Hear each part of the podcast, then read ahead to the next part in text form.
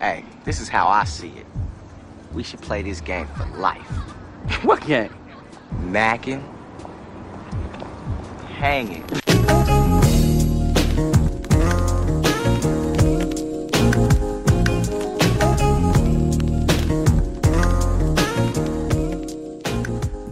Welcome back to the Mackin' Hanging Podcast. I'm your host, Trey. This is episode 106, and I'm still here with Meek. Yes, sir. Rico. What up, though? And yeah, we back for another week of fire-ass content. We actually been, I feel like we've been in our bag these last couple episodes, and I've been seeing a lot of positive engagement out there. So I want to shout out to everyone who's been supporting and checking into the podcast and shouting us out. So we really appreciate that. And last week's episode was dope, though, because, you know, we had Will and King on, so shout out to them for coming through. You know what I mean? We really, really appreciate that shit. And you know, it's been a great last couple episodes. I'm actually in a good goddamn mood, and I can tell Rico in a good mood because he wanted to show up. Sure, y'all niggas ready to have a little session of appreciation for each other? And I said, what the fuck is that gay shit, bro? You know, Rico, he just loved telling niggas how much he appreciated them and shit. No, hey, Meech, I already got the topics down and shit. I wrote them ahead of time so we can just jump straight to them shits. But I'm going to start off with you, Meech. How you been macking, though? This nigga still on mute and shit. Oh, my bad. I'm back. But no, I was saying I really haven't been macking this week because, I mean, honestly, every week it ain't a bunch of macking going on, so I really haven't been doing anything in that department, honestly. So, I mean, I could skip to my hanging. As far as my hanging goes, I'm working on starting. I got a new show that I'm about to start on my YouTube channel and shit that I will not say yet until next week or whatever, because I know niggas ready for the jokes and shit. But I do got something cooking up that will possibly start next week or whatever. But it's more geared. It's more geared toward the kids or whatever. And I showed a couple of people. I showed some kids as well or whatever. And I got the feedback that I wanted from the kids. That's really where that audience is going for that show or whatever. So I got a good feeling about that. When everything comes together, then I'll let you boys know exactly what it is. But that about wraps up my hang. It's been really a basic average week for me. It ain't been too much going on. Yeah, I can't hear nothing y'all saying. No, nobody said nothing yet. Trey is still muted. Yeah, no, I was saying that Meek's about to do the next Barney and shit. He about to do the hood Barney, like, hey, kids, let me show you how to count to three. Dude, Ugly's about to make a humongous-ass disaster and shit. No, dude, about to make one of the worst shows. No, honestly. That shit about to be too damn trash. Nah, I'm actually here for the goddamn jokes. So I'm looking forward to this disaster and shit. I'm not looking for that to be a joke or whatever. It's just something that I've been doing in my classroom, and I've been noticing like every year, which has only been 4 years, but every year I get a new group of kids or whatever. And what I've been doing in that class that I'm about to start next week or whatever, it's been working with every different group of every different class, which is different students in there or whatever. And they all, some of them black, some of them white, some of them, I don't know, Hispanic or whatever, but they all enjoy it. Cause I didn't want to show my son first. Cause I'm like, he might like it just cause he's my son or whatever. But the other kids, I'm like, they all enjoy this, each one of them or whatever. So. But yeah. No, real talk, you might be sitting on a gold mine. I was just going to say, win, young man, win. I mean, some jokes still finna fly, but win, dog. No, but only way I was going to say, you probably sitting on a gold mine, because if you can figure out a way of tapping into that kid-friendly market and, like, do it successfully, you can make it. Yeah, you might be the next Kid Bop and shit. No, not even Kid Bop. What's the name of that shit? No, what's the name of that shit when they be like, what's the name of that song that all the kids were singing back in the day? Who, Baby Shark? Baby shark, yeah. Like if you got a baby shark on your head, hey, let me know and shit. You know what I mean? You got a baby shark. No, I do know that market is huge as far as like if you come up with the right product in that market, depending on whatever the age that you reaching for, that's a gold mine or whatever. And the age group that I'm going for is like 4 to 5 year olds or whatever, because they like easily amused or whatever. And they also like when they watching stuff distracted. When they watching stuff on electronics, they constantly keep hitting repeat and repeat over and over. So I'm like, this is an easy market. And what I got so far, like they genuinely enjoy it. Like it ain't nothing I'm forcing down their throats or whatever. So that'll all come to fruition. That shit about to be good. Yeah, no, that'll all. One thing I would say is make sure if it's an original idea, make sure you try to get that shit. Like, let's say get that shit patented, get that shit copyrighted. Just because, like, if that shit take off and somebody see that shit, like, what the fuck? And you ain't got your shit back on the back end, they can be like, nah, bro. Like, you might have did it on. But one thing I can tell you, if you started first on YouTube, whenever you start your own content on YouTube and it's original, they got this thing called, intellectual property. So, like, that by itself can serve as a patent. It can serve as it will be able to withstand in court because you'll be able to have, like, when you started the idea, the date and all that shit. So you can start that process of having it protected by having original content on YouTube. You know these niggas like stealing. But no, what I'm saying is, like, somebody couldn't take your idea if you have it originally put on YouTube. You just have to do some further steps to protect yourself.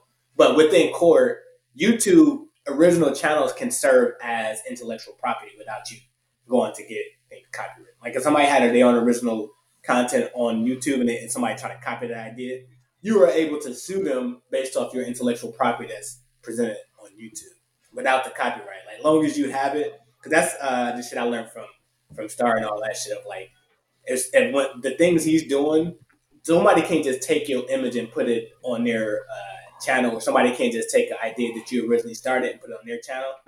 Like, exactly the exact copycat. Is what I'm saying. So yeah, that you kind of protect it a little bit, but you gotta go through and do the copyright on that shit. Yeah, no, I definitely thought about all of that. But yeah, on Friday I had showed the class or whatever because I just wanted to see the reaction. And I'm not lying. I swear to God, it was down there like a standing ovation, like kids shoving and pushing each other so they can make sure they see it or whatever. Everybody loved it or whatever. So I was like, I might be owning something here. So this ain't for the adult audience. I expect y'all to clown me, but I don't care about that. What the reaction I seen from the kids was genuine. But the support gonna be there too and shit. You said what? I said the jokes go fly, but the support gonna be there too. Oh yeah, the jokes gonna. But that's anybody trying to do anything. We flying them jokes, but we all like we was making jokes to Rico going back to school, but we also support. Shit. Oh no, that's a fact. And another thing I be thinking about, like when you like cooking up an idea or whatever, sometimes you got to kind of protect your ideas or whatever. Not as far as people stealing it, but you got to protect it as far as like before you tell everybody, make sure number one that is what you want to do, and make sure it's where it need to be when you present it to the public or whatever. You just got to sit on it first, because if you hurry up and tell a bunch of people, then people may give you different. They may criticize, give you different thoughts, and they might fuck up your whole direction of where you was going or whatever. So, well, I would give a little pushback on that shit. One thing I would say is the quickest thing I feel like you should do is just to jump out there, because like that's what we did with the podcast and shit. Like from idea to just jumping out there, like from where it started to where it is now. It was more so, I mean, we got the criticism. We got all that shit in the early days. Audio was fucked up. All this wild shit was happening. But it was like, you had to take, like, send an idea. You got to take what the learners will be right away. So you would just have to, like, even if it comes out bad, people like, nah, they flaming you. Like, remember when we used to drop pods and you used to be like, nah, that shit trash. This might be the worst. You know what I mean? But, like, taking all of that criticism, some of the jokes that come whatever, but, like, don't sit on it. Allow the idea to, because once you start playing around with it and keep moving it around and around and around, and you start doing it more and more, then you start to be like, all right, let me tweak this, let me do this, because like that's kind of how the podcast was, like originally how we had the theme song in the beginning. Then it was like, yo, let me tweak this, let me add this little thing, and you know what I mean, like yeah, but see how the fans are reacting, and like how we were how we was learning about like, oh, the fans like more personal type of stuff. You know what I mean? Like you start expanding what the idea more. I get that. I'm not afraid of criticism. If it's anybody in our group, I feel like I'm definitely not. I get criticism when I put up hold on. I'm saying go stand behind you 100% and shit. Like, no, we ain't gonna let nobody else clown you. No, we smack the shit out of somebody else and shit. No, I'm not saying that. I'm saying when it comes to criticism, that's not a worry for me because, like, I can just throw up a regular picture and whatever and get criticized for that. So I'm not worried about that. I feel like I deal with that on a regular basis or whatever. So, like I said, it potentially might come out next week or whatever. So we'll see. I'm not worried about criticism. That's going to happen. I want that to happen to help make it better. I'm not. Yeah. Yeah. And my point was just to just do it. And then like, even if the idea isn't fleshed out, that's another idea that I heard from. I mean, only why I keep saying Star because you know he's one of the goats and shit. But he was saying this exact shit. Like whenever you like, if you want to start a podcast or you want to do whatever, as far as like content wise or whatever, he's like, just do it. Like the more you do that shit, the more you fine tune it. So like, if you constantly like, if you just jump out there, whatever the fleshing out has to be, just let it flesh out as you progress. Is the summary of that. Yeah, I get that, but we can move on though. But yo, Rico, how you been macking though? I'm the same as Meech. Ain't shit really too much been popping and shit. Took my baby to the museum last week. That was cool. Me and my wife agreed to start a little health journey and shit. So she down 5 or 6 pounds, and then I'm down 10. Have my tea. No, that ain't no lie. Nigga got his rice cakes and shit. I gotta eat rice cakes and I'm drinking damn well you ain't eating none of no rice. You still pouring them bitches down the toilet. No, that rice. Them shits is actually fire and shit. Hold on, that rice cake. He be mixing that shit with a quarter pounder. And shit. Still got a quarter pounder on top of that. That's all right. Hey, no. I can see the starving in your eyes and shit. It's okay. I'm right there with y'all, man. It ain't been too much shit popping off as far as like my hanging and shit going. I just been focused, bro. Like I just got a few things in my head that I just keep telling myself, like nigga, just stay down, no matter what the situation is. Just be consistent, because I'm not really a consistent person when it comes to certain things. So I'm really pushing myself to be consistent as far as like staying on top of like my homework, schooling, just everything, and That's pretty much is it, bro. Just grinding, for real. Grind time. How's school going? That shit going real good, man. Real good. Like I like my teachers.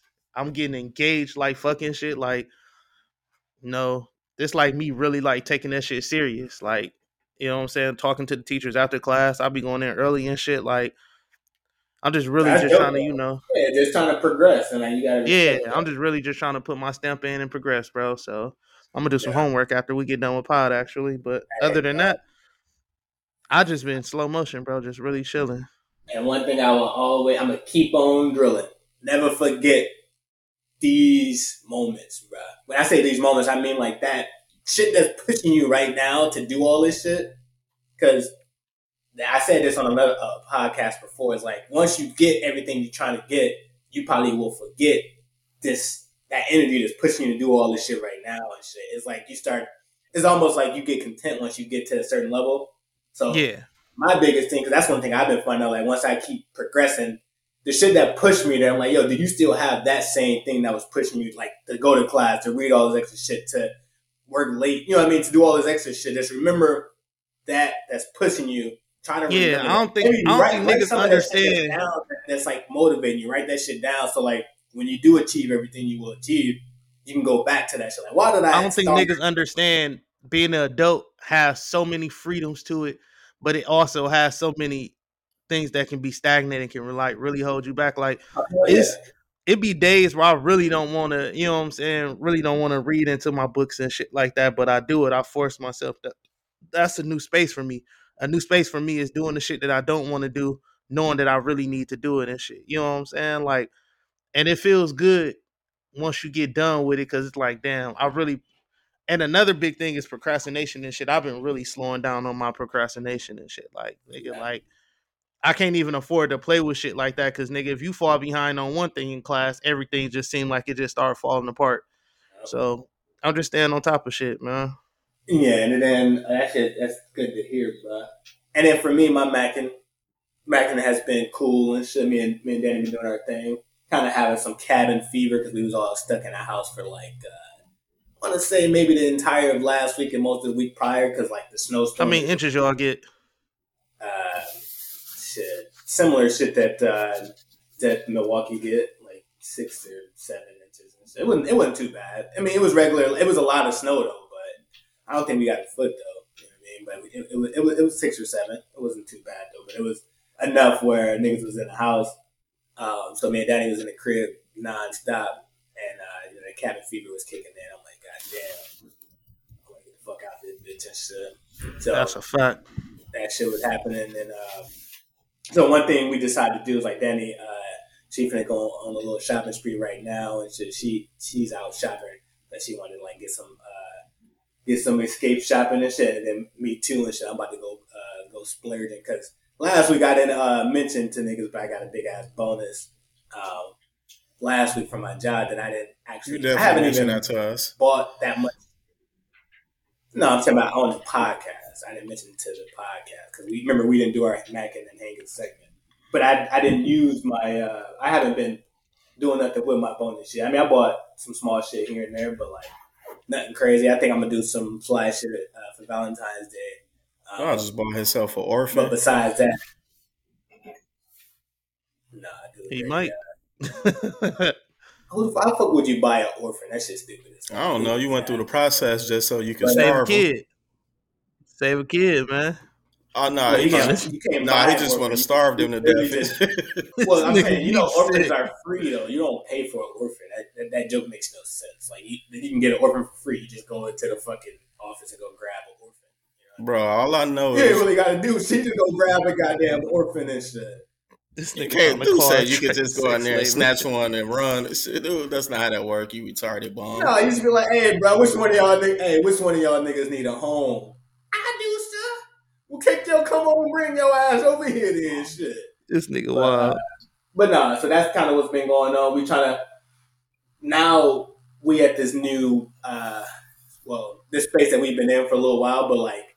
Like learning how to be living together, but also how to like give each other space as well and shit. Cause like absolutely. That's new like a motherfucker for me and shit. Cause like I find myself getting pretty damn sick just to be around somebody 24/7. So I'm thinking of creative ass ways of doing shit. That and like, hold on, Misha. Hey, mute your mic, bro.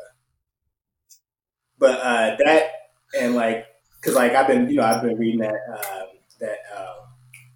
what's it called? Atomic Habits. And wait, like, we doing our reading nigga segment now? Yeah. No, I'm gonna get into it, but okay. I'm just saying, like, one of the things that shit was talking about is something I'm trying to do more of. Like, yo, meet your mic, bruh. But no, one thing I was saying was like to alleviate it, you got to think of creative ways to get you and your partner ability to find different ways to break up the monotony, especially like the space shit, especially if y'all, because I know Rico, you was saying like when you and your wife first moved in, you had a separate room and shit. You know what I mean? Oh yeah, that shit mandatory. But we don't have a separate room and shit. So no, I know what you're saying. Yeah. So like now it's more like thinking of creative ways of like, all right, how do we give each other our own solo dolo time? You know what I mean? Y'all can have your own identities in the house and shit.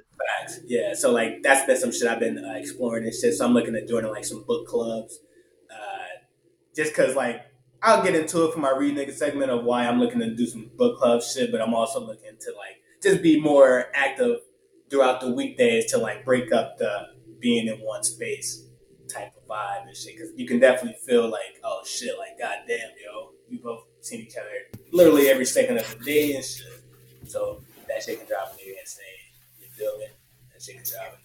Yeah, I be happy as shit to see my wife on the weekends and shit. I mean, we see each other all the time and shit, but we like having space in your own identity in a relationship is super like critical and shit. Oh, hell yeah. You know what I'm saying? Like that I don't think people understand. You can enjoy being around somebody, but not having your own space can literally like almost virtually push you away from that person and shit. Yeah, and I think that's for any, but like, cause I was thinking of like, even if you're around, like if I'm around friends and shit too long, like, all right, bro, like I can't keep seeing your eyes every That's second. A fact. You know what I mean? Like, cause sometimes you just need that alone time and shit. So that's the part where we at and shit, where it's more so just like, you know, figuring out how to incorporate different healthy amounts of space within the relationship and shit. So I'm at that stage, like a motherfucker. But as for my hanging has been all right. Work's still been, you know, been busy. Hella shit going on at work. Been reading a lot. One thing I've been doing a lot of based on this book, this Atomic Habit book is so fucking fire, bro. But like, one thing I've been doing a lot of, and it became extremely easy to do, is meditate every morning. Like, I've been meditating like 30 minutes every morning. And I had always had that as like some shit I was trying to do to get more of, but like I would never be able to stick to it. But different strategies I learned from the book has allowed me to do that. So like, I've been on some super mellow, meditative, relaxive ass shit. It's been helping my hanging out like a motherfucker. And my mom is coming into town next week for Fashion Week. She had a whole bunch of shit planned, so she'll be in town for Fashion Week next week, so that should be dope. But yeah, overall, shit hanging going well. Got hella bread to spend. You know, so shit's doing smooth and shit. But let's get into some of this shit, though. So first off, I want to say happy Black History Month. I'm repping my support. Yes, sir.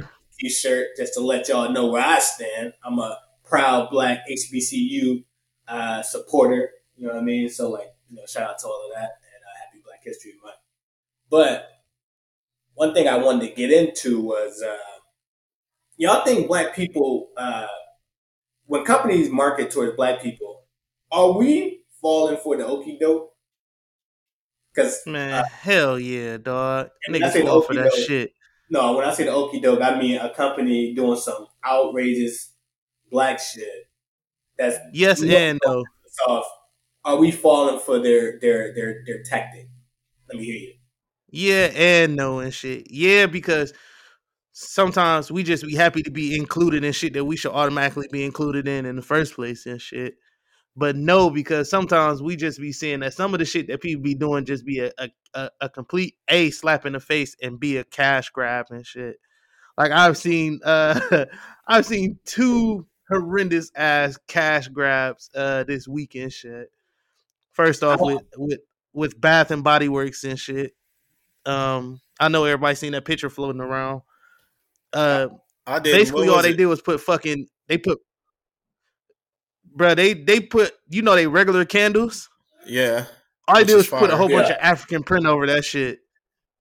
Hell no, that shit ain't fire at all. I'm not talking about the African print. I was talking about their regular candles. I didn't know they did that. Oh yeah, they regular candles. Yeah, they got their regular candles, and then all they did was put like African prints over all them shits. And then it said some stupid shit like, we stand in solidarity with y'all or some shit like that. That's number one. So and then number two, other company, they had a white boy. Yeah, and that shit like mad disrespectful and shit. No, explain what they did, bro. And then this other company had a little white boy with a hoodie that said, I'm Black every day, but today I'm Blackity black.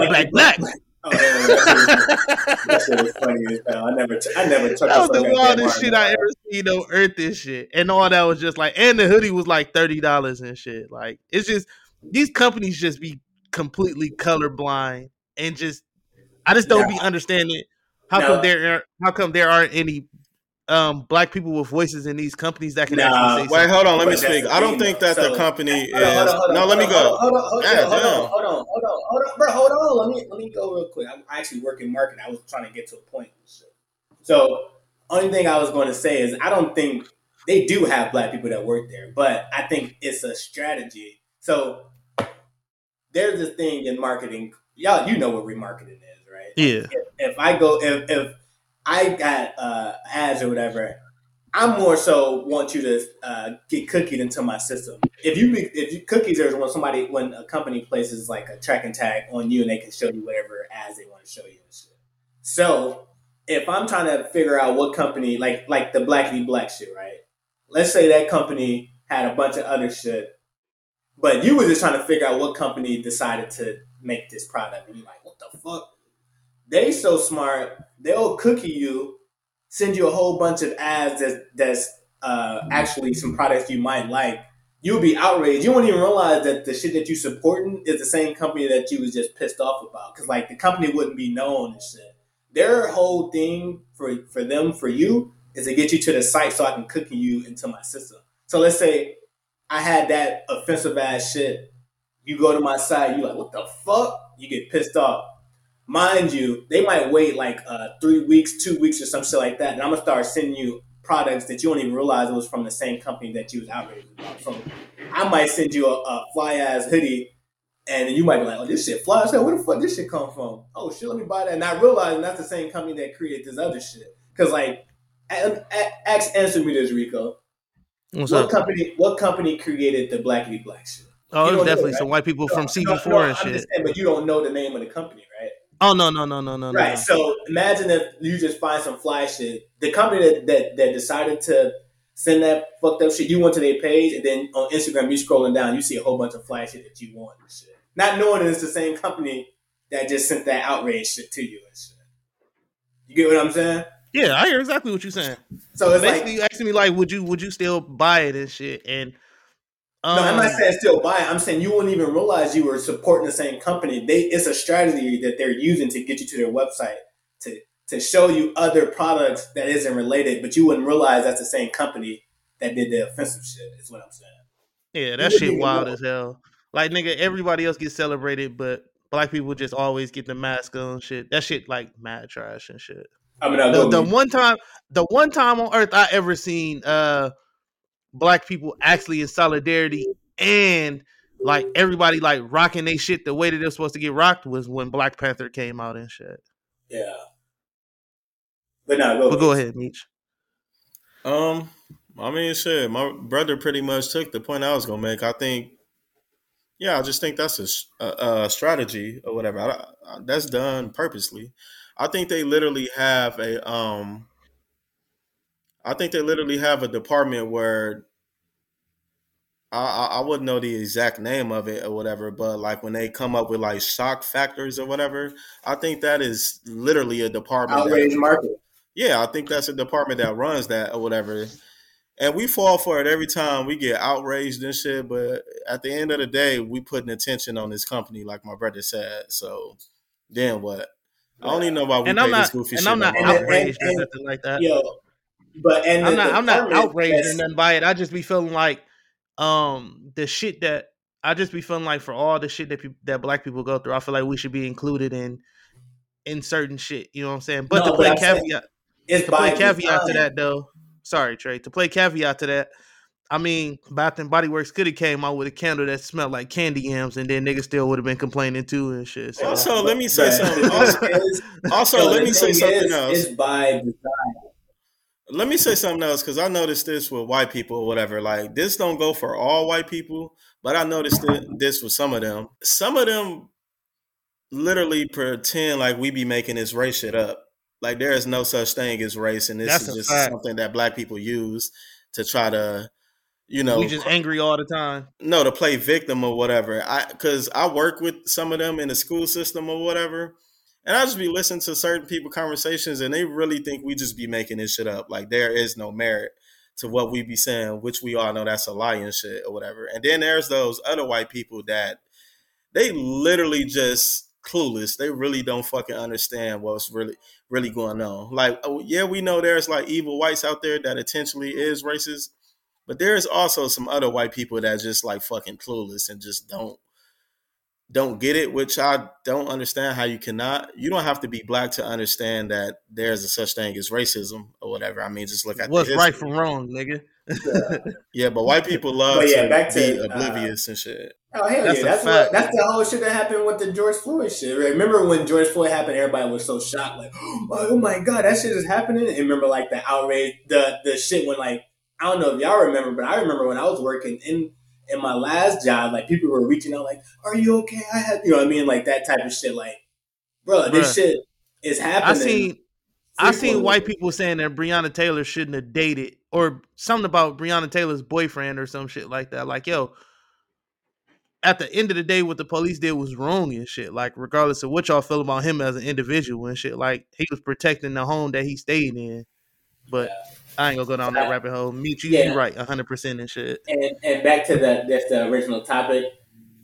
It's by design. If you see it on the internet and it happens every year, like, there's always some shocking, outrageous shit. It's by design to get you outraged. It's not to get you outraged. It's more so to get you to this website so I can have extra tracking on you. And me, when you was like, there's a department. Yeah, the department's called digital marketing. That's the department I'm in. So we don't have campaigns like that. But, like, I'm sure there's somebody, like, for these other absurd brands and shit, like whoever created that blackity black shit, they're not known.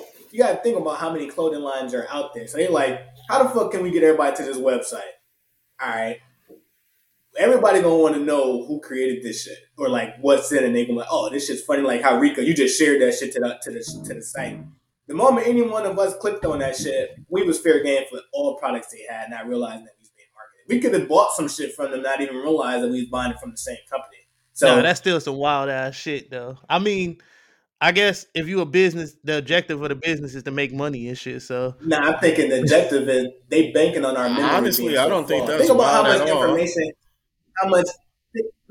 how much information is coming at you every second of the day. No, it's wild that a white person wear a hoodie that say I'm blackity black black black and shit. That's wild as fuck. No, you do understand that white people do not give a fuck. And they banking and that's exactly to my point why I'm saying it's wild as shit. Like, well, I'm thinking a black person could never wear a shirt with a Ritz on it and it say cracker and shit. No. But so y'all missing the point I'm trying to explain. No, I'm not missing the point that you're trying to explain. I hear you. I was arguing with Meech and shit. You know what I'm saying? Like, black people don't have that luxury to do the shit that white people do and shit. I'm not arguing. You know what I'm saying? You're right, Meech. No, you're right. It ain't nothing to argue about. You're right. The thing I'm saying is we can take the same strategy. We have taken similar strategies before and shit, but it don't always work out for us. It kind of fucks us over. But the strategy I'm saying is they banking on our memory to be, you're not going to, because it's so much fucking bullshit that happened. You forget the shit that a company has done. You just remember the brand and shit. Nah, you 100% right on that too. Like, niggas like me ain't forget about H&M or ain't forget about Gucci and all of that shit. About this though, if you were, let's say you was outraged about Gucci, you was outraged about H&M, and you went to their site to go see what the fuck is these niggas. No, doing? I said I didn't forget and shit. No. I wasn't outraged. No, not you. Not you. I'm talking about a hypothetical. Oh, niggas in general. Yeah. Let's say you was like, what the fuck? You went there. That happened 2 years ago. Once you went there, you cookied in their system. You know what I mean? You cookied. They got you and shit. So once your outrage go to something else, they start sending you marketing and shit like, all right, this nigga's ready. And they start sending you all type of shit. You know what I mean? New H&M hoodies. Remember when Gucci did that shit? And then like fucking 6-7 months later, people forgot that motherfuckers start supporting Gucci. 6-7 months later, niggas was doing that shit 2-3 weeks later. Hell yeah! I'm really starting to learn. Like, as far as like social media and everything else, though, if it really wasn't for the pod, I really wouldn't talk about a lot of this shit. Cause niggas ain't united enough and shit. Like niggas be outraged for a second, and I'm not even outraged at that shit. I'm more amused and laughing at it than anything and shit. Like, I be in awe at the audacity that some shit be that some of these companies be pulling off and shit. But like Meech said, sometimes you shouldn't even be surprised and shit. Because at the end of the day, like you said too, Trey, like niggas' memory span is short. Something that happened next weekend, everybody forget about this whole thing and shit. And that's my next topic is, do y'all think outrage marketing works? Like, is that a, is it? A, if, do you think it's a tactic for the company? Are they seeing positive returns on using that strategy? I don't know. I feel like white people are wear coolest in the monkey shirt and shit, or coolest monkey in the jungle shirt and shit. No, we really don't have to. Not, I'm saying, like, we really don't have to like go over this because honestly, shit, my brother literally just you literally just broke this whole thing down. Of course, this shit working. That's why they keep doing it. You literally just explain. Facts. Yeah. That's all I was looking for. Yeah. You just want your credit. No, you just hit it on the head. Like, no. I know. No, I'm saying you just hit it on the head. The fact that it keeps happening year after year after year after year, meaning they're looking at the numbers because, like, when we run any marketing campaign on my end, we look at the return on investment. They look at a return on ad spend, so they can literally look how much money we spent on this ad and how much revenue that shit generates for us. They look at that shit like, yo, every time we run some outrage marketing shit, we seeing like a 6-to-1 return on whatever the fuck. So like, they were like, yo, the small shots we gonna get versus how much we gonna see in the long run is probably crazy. So I'm thinking that shit, they looking at it. I would never run no shit like that, but they looking at it. And the wild shit about it, who knows, bro? Because I work with a lot of black people in digital advertising for. Company I'm at, so it could be somebody that's we never know who might be helping to lead some of these charges. I mean, but another thing I wanted to get to that's kind of like in a similar vein is I'm noticing there's a rise in scam culture, and I say scam culture, I mean so. My homeboy, he lived in Atlanta and shit. Apparently, they was scammers are getting like hella creative, and they creating these fake parking tickets and they putting them on people's cars. And then like if you decide to pay that, they taking your credit information and like splurging with your shit. That shit wild as hell. But not even that shit. I was watching this documentary on Netflix, the Tinder swindler. Yeah, I watched it last night too. And I'm like, yo, there's a rise in scam culture, but my question to y'all, should we be concerned with the amount of scams out there? Yo. Absolutely. Nigga, these scams is getting way more competitive and complex by the day and shit. Like, scamming used to be one of them things where you could just, you know, take a credit card number or, you know what I'm saying, act like you a telemarketer or some shit like that. Oh, yeah. No, dog, the scam is all the way out the game now. Like, niggas don't even need to be near you to steal no shit no more. Like, it's wild now. And if you really want to be honest, niggas is scamming with legit businesses too and shit. Like, the scam is just at an all-time high on all levels and shit. The pandemic has put scamming to the the ether of scam, like it's at like the pinnacle of. Oh, it's at the high. It's at the highest, and it's like, only gonna get higher and shit. Bro, like the amount of time niggas that wasn't working had the creative capacity to come up with some of these elaborate ass scams. It's just like first you think about the PPP loan shit. You think about the credit card shit is out of the game. We was involved in a scam last year doing that shit, and we didn't realize it. Like, it was so much. It was such a scam environment. You just got fucking swarmed by that shit. Nah, it's a dude out there right now called TJX with a scam Bible and shit. Like, dog, it's tough out here, man. You just gotta always just keep your stuff on lock, man. That's the only thing I can tell you.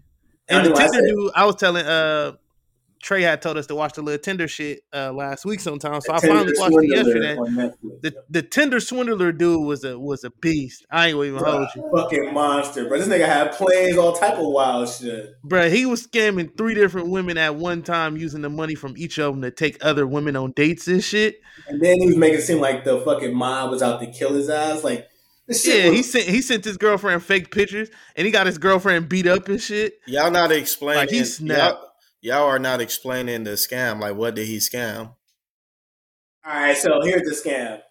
What he would do is create a Tinder profile and pretty much showing like he's living this extravagant, luxurious life. He's on planes, he's traveling, he's fucking flying plane. Remember, he was behind the cockpit flying a plane and shit. Hold on, yo Rico. Yeah, I'm here. Yo, your shit froze and shit. You good? Yeah, I'm here. I know your computer had froze, but nah. So he was. He created a profile, was doing all this shit, and then women would match with him. Soon as they would match with this guy, he would take pretty much out. No, not take just take them out. They would be texting all the time, like, "Hey, baby, you're so beautiful. Oh my god!" Like, make them fall in love with him on Twitter, and then when they get that one precious date, it's not just a normal date. It's on he some taking their ass to a 5-star resort and shit. 5-star resort in another country on a private plane. So they like falling madly in love. Like, remember the first chick? She was like crying and all that shit. She was like she really wanted to believe this thing. One chick had said she had texted him that he was having a bad day. He flew her to Italy to go have coffee with her and talk about their problems and shit. So after he got you to fall like madly, like when I say madly in love, because like you know how like when we was having that conversation about like how women want like the breadwinner and all that shit. Our whole breadwinner conversation. He was hitting that breadwinner to the maximum. You know how like you say that those checklists and shit? Yeah. When I was talking about checklists, money, prestige, the best shit you can, like best hotel you can ever have, best experience, best food, best, like you're surrounded by luxury. Like he was making them think he was like a millionaire. Then he lied and said he was a part of his billionaire family and all this shit. So after they believed that shit, not only did they believe it, they fell in love with him. So they fell in love with him. Then this is when the scam starts. So after they fall in love with him, he'll send them a photo of his bodyguard getting beat up. And like the bodyguard face would be all beat up and all this shit. And then he's like, the mob and shit is after me and they saying they're going to kill me and kill my bodyguard, blah, blah, blah. I need you to send me $20,000 so they won't kill me. And they be like, oh my god, blah blah. He's like, no, and I'm scared for you too. So we gotta kind of like slow off our communication and not be around each other because if they notice I'm with you, they're gonna try to kill you as well. So then a woman be like, oh my god, I gotta figure out how to help you. So they'll just start sending him money. All right, so let me tell you something. Reach out again. Let me tell you. Something. Let me finish explaining this shit. I just want to get the whole scam down and shit. So then after they send him $20,000, he'd be like, oh shit, they literally said they're going to kill me right now. I need you to send me another 30. And then pretty much he did that shit over and over and over and over. As they were sending him the money for this, for like the fear for his life, he was using that to find other women on Tinder and their money that he was taking, he would take them on his travel engagements. And then it'll be like one big ass Ponzi scheme of goddamn Tinder. Keep going. He was getting paid like fuck though. He had over $1 million of scam money and shit. All right, let me go. Because any woman that fell for that, like you deserve what you got. You gotta be some type of fool to fall for that. Like that's what you just explained to me. Sound like some shit I seen on some TV show or movie. Like that can't be real life. If you actually fell for that and thought that was real life, then more props to him and shame on you. I mean, and then, you have to look for it, dog. Hold on. I'm not done. Let me finish. And also, going back to the original topic, is scamming up or whatever. I feel like, shit, scamming have always been a part of America, society or whatever. There's probably new ones out, but scamming has always been a thing. So I'm not really too concerned with scamming because that's always been the way of life and shit in America. And then the next thing I wanted to ask y'all, have y'all ever been scammed? And if so, what and how that happened? Hold on. I want to go back to your point to saying scamming is not up because I disagree with that 1,000%. Yeah, scamming up like fucking shit. Like with the rise of technology. I never said scamming is not up. I said scamming has always been a part of America way of life. It probably went up, but who cares? It's always been a thing. No, but not to the level that is happening right now, though. Like literally every direction you look. Like I don't know if y'all remember the scam when you go to the gas station and you can put your card in. They was having these readers. Like you put your card into the gas station pump thingy. It would somebody would have a tip reader. It would read your card number and they would be able to scam you. Like what we're saying is up. We're saying like if. Literally, most of the time, back in the day, you didn't have to look for scams everywhere. Now it's like, all right, if I go to the gas station, I could possibly get scammed. If I go to the grocery store, I could possibly get scammed. If I log onto the internet, I could possibly get scammed. Even when, remember when I posted that Instagram post? And then old boys start commenting. I was like, yo, we get an engagement with him. Yeah. And King was like, no, bro, because like he said something, but then he had a link.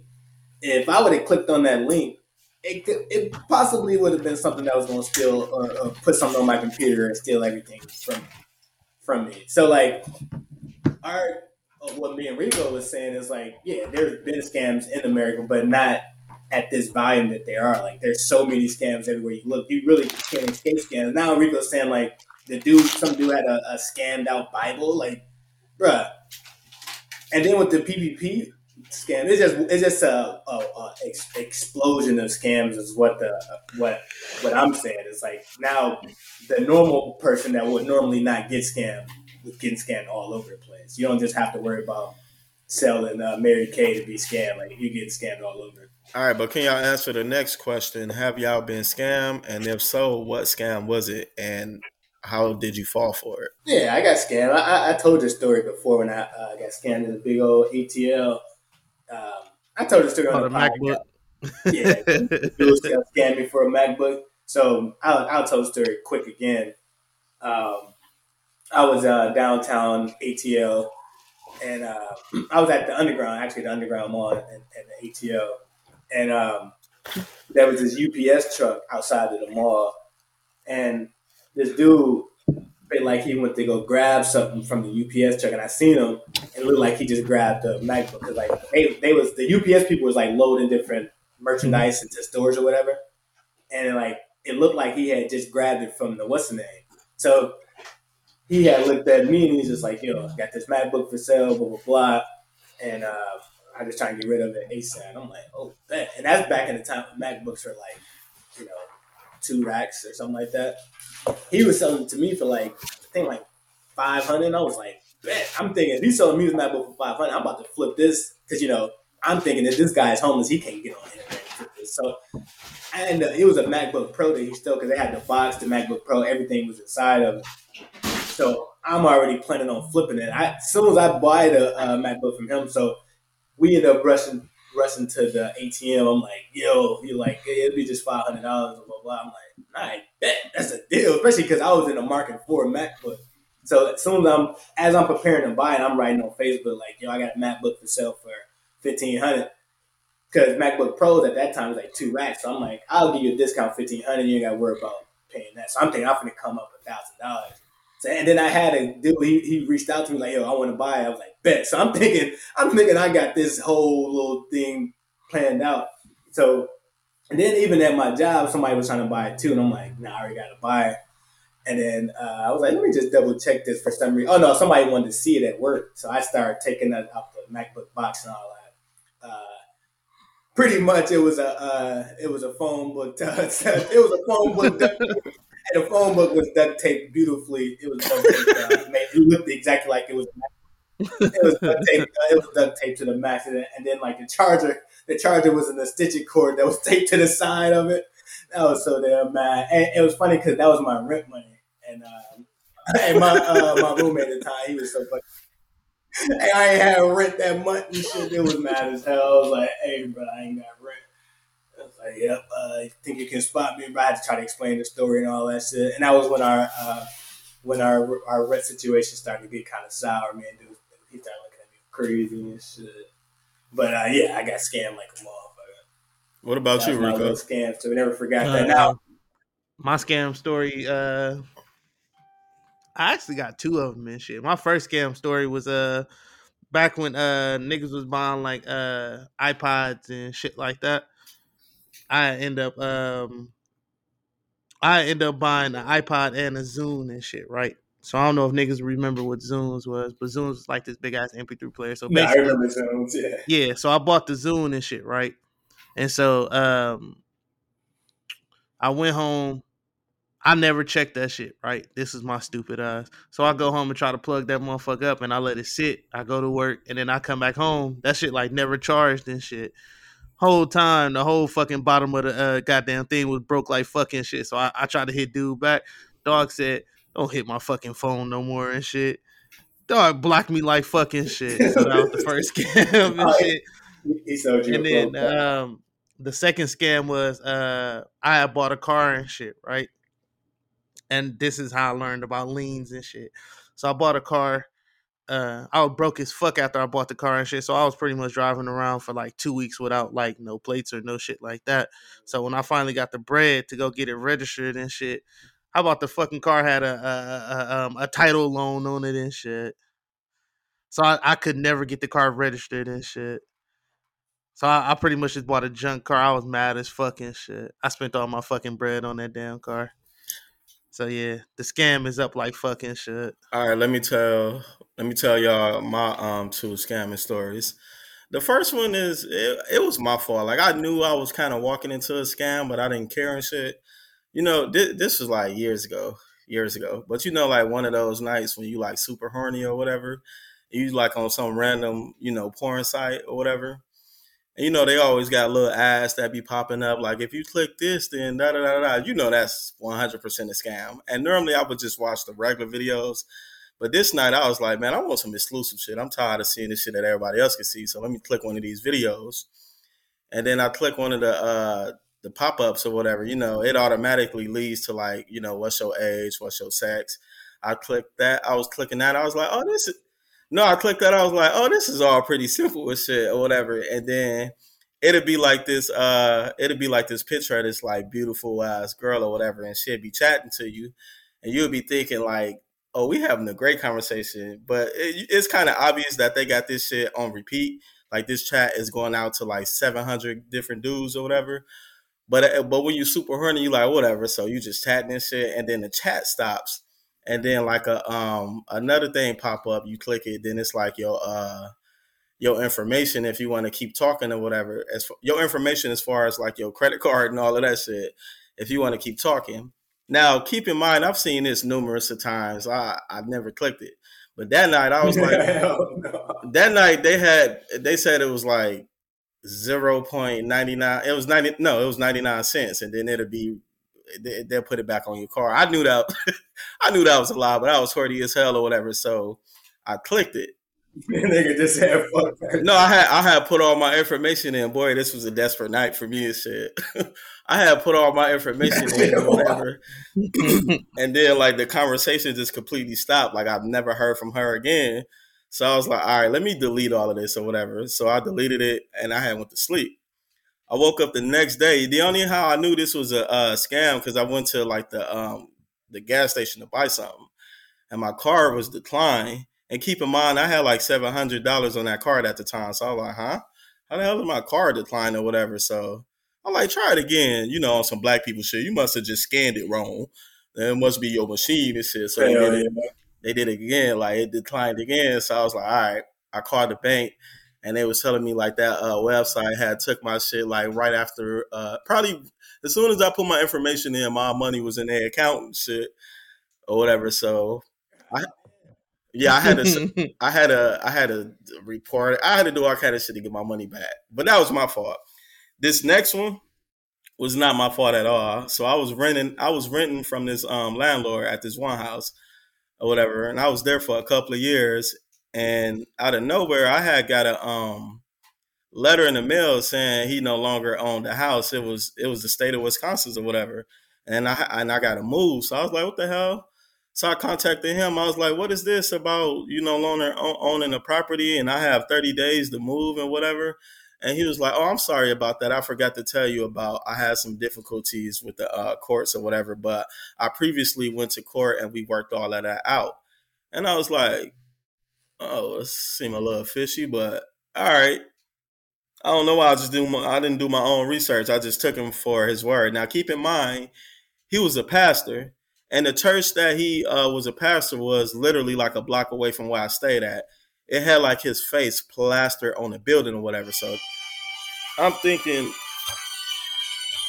my bad. I'm thinking, I'm like, ain't no way a pastor would scam me and say, this dude cool or whatever. So like what, maybe a month and a half went by. No, I'm lying. Maybe like 2 months went by or whatever. So he must have worked something out with them that they gave him more time. But it wasn't worked out to the point where he was still owning the property. But I didn't know that. So when 2 months go by after I got that notice in the mail, I was like, oh, shit, everything he said must be on the up and up. He must still run this or whatever. I mean, he must still own this. So then I get another notice in the mail saying you have to be gone within 48 hours. And I was like, what the fuck is going on? I'm like, what the hell is going on or whatever? So I contact him. I'm texting him. He like blocking me and all of this shit or whatever. So then I finally called the number that was listed on there, and I really got the real true story. Like, he been lost this shit like 2 months ago when I got that notice or whatever, but he was lying and I was still paying him rent or whatever. So I was like, okay, shit, you could have, that's a lawsuit. You could actually take up a court. No, I know. I'm like, okay, so he owed me 2 months of rent or whatever, but he was nowhere to be found. The number he had, like, either he blocked me or it changed, and the location I used to be able to find him at, he was no longer there. And I was working at the grocery store at the time, and he didn't know I worked there, so he was shopping there one day. He had his son with him. Now, keep in mind this is a pastor, and I'm on the register or whatever because I'm the cashier, and I look over and I see him at the next lane, and I'm like, hey, I've been trying to reach you. Let me talk to you or whatever. And you can see he knew exactly what was going on. So he tried to hurry up and get out. Like, I don't really have time right now. I was like, you got to make time because, and I told him what happened. Like, yeah, you haven't owned this within like almost 3 months now. You've been taking my money or whatever. Now, keep in mind, I said, this is a pastor and his face is like plastered all on his, on his church or whatever. I'm like, I'm gonna need my money back or whatever. And his response was, he was like, I'm going to need you to back up from me or I'm going to have my son knock you the fuck out or whatever. Keep in mind, this is the pastor. So when he said that to me, I was caught off guard. Like, excuse me, you're going to have your son do what or whatever. But by that time I was already heated. I didn't care that I was at work. Like, fuck it, I'm just about to knock you and your son out or whatever. But the people that I work with had grabbed me or whatever, because they didn't know what was going on. They just thought I got into it with a customer or whatever. So they grabbed me, and eventually he left, and I never seen him again. I never got the money. I never took it to court or anything, but I was just like, damn, motherfuckers out here would definitely get you if they could. Damn. Well, you still could have had a lawsuit in your hand, especially if he got a church. Get the fuck out of my face where I have my son beat your ass, this shit. Yeah, that's some wild shit. But now, shout out, well, one of the biggest scammers and the GOAT scammers of all time is the mechanic that scammed our entire family. And he scammed us. That's all a fact. That's a fact. That shit is hilarious. Said, let me go ahead and get your bread. And then he scammed his daughter. He scammed my stepdad daughter, like, your bread too. And then they told me, I got to go to the mechanic. And then he breaks up on my car. I was like, I'm gonna take your bread as well. And I was like, all right. And then and then he starts scamming me. And we didn't learn our lesson because he was always dirty. And like as he was looking dirty, it made you think he was doing a good job on your car because he was always ashy. And whenever I seen if I seen a mechanic that had a lot of oil on him, I was like, oh, he doing this thing. My car was never the same. Nigga said if he had a whole bunch of oil on it. Nah, if he had oil all over, I was like, yo, he doing this thing. But one thing I will say, if you do need a good mechanic, I've never got scammed by a Mexican mechanic. Besides the muffler place. Lies. I got scammed. Nasty. No, I forgot about them bums. Hold on. No, I'm talking about Rico know what I'm talking about because Rico dropped me off at that bomb-ass shop. I forgot about them. Wait, what shop? I went to some... Oh, like something international and shit. Yeah, I went to some Hispanic... Lincoln. No, I was talking about the Mexican mechanics in the alley, not the official... shop mechanic. Nah, that's even worse because he was in the shop and shit. They should have been professional. The ones that me and Najee was going to this Mexican mechanic in the alley. He was hooking our, and he was scamming our. Your car would run like you just got off the lot, though. But no, that's because y'all was providing him with sex.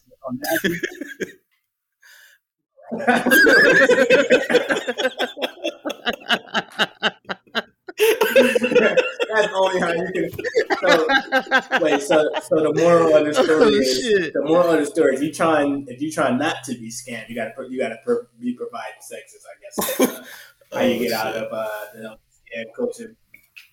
This nigga said you was providing it with sex. Oh no, let me tell you, I forgot the other scam when I took my when Rico dropped me off there. So you know, the mechanic, my brother just spoke about that scam, the whole family. I was like, shit, I ain't finna take my vehicle there this time. Shit, he ain't gonna get the job done. I'm finna go to the Mexicans. They be getting you right. So you got scammed afterwards. You got scammed after him. Oh, yeah, I got scammed by him and them. So shit, they both was double scamming me. That was a double tag team scam. But yeah, so I was like, I'm gonna give him a break or whatever, because I'm just gonna fuck with somebody else or whatever. So I'm like, they had a shop too. And Mexicans, they know what they doing when it comes to working on these auto vehicles. They about to get me right.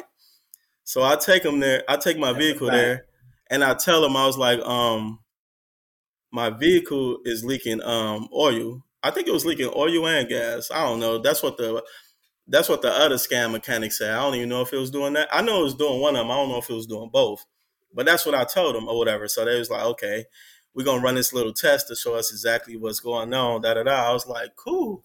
They ran the test or whatever. And they was like, okay, here's your problem. This and that. I was like, yep, that's exactly what I thought it was or whatever. So cool. They was like, all right, well, you need to do this and this and this, and it's going to be this much. It was like, shit, like damn near $1,500.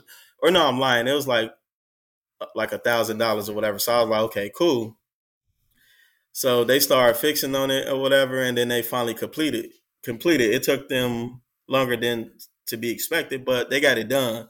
So I was like, cool, no problem. Gave out $1,000. Thank you, man. Cause that other mechanic was stressing me out.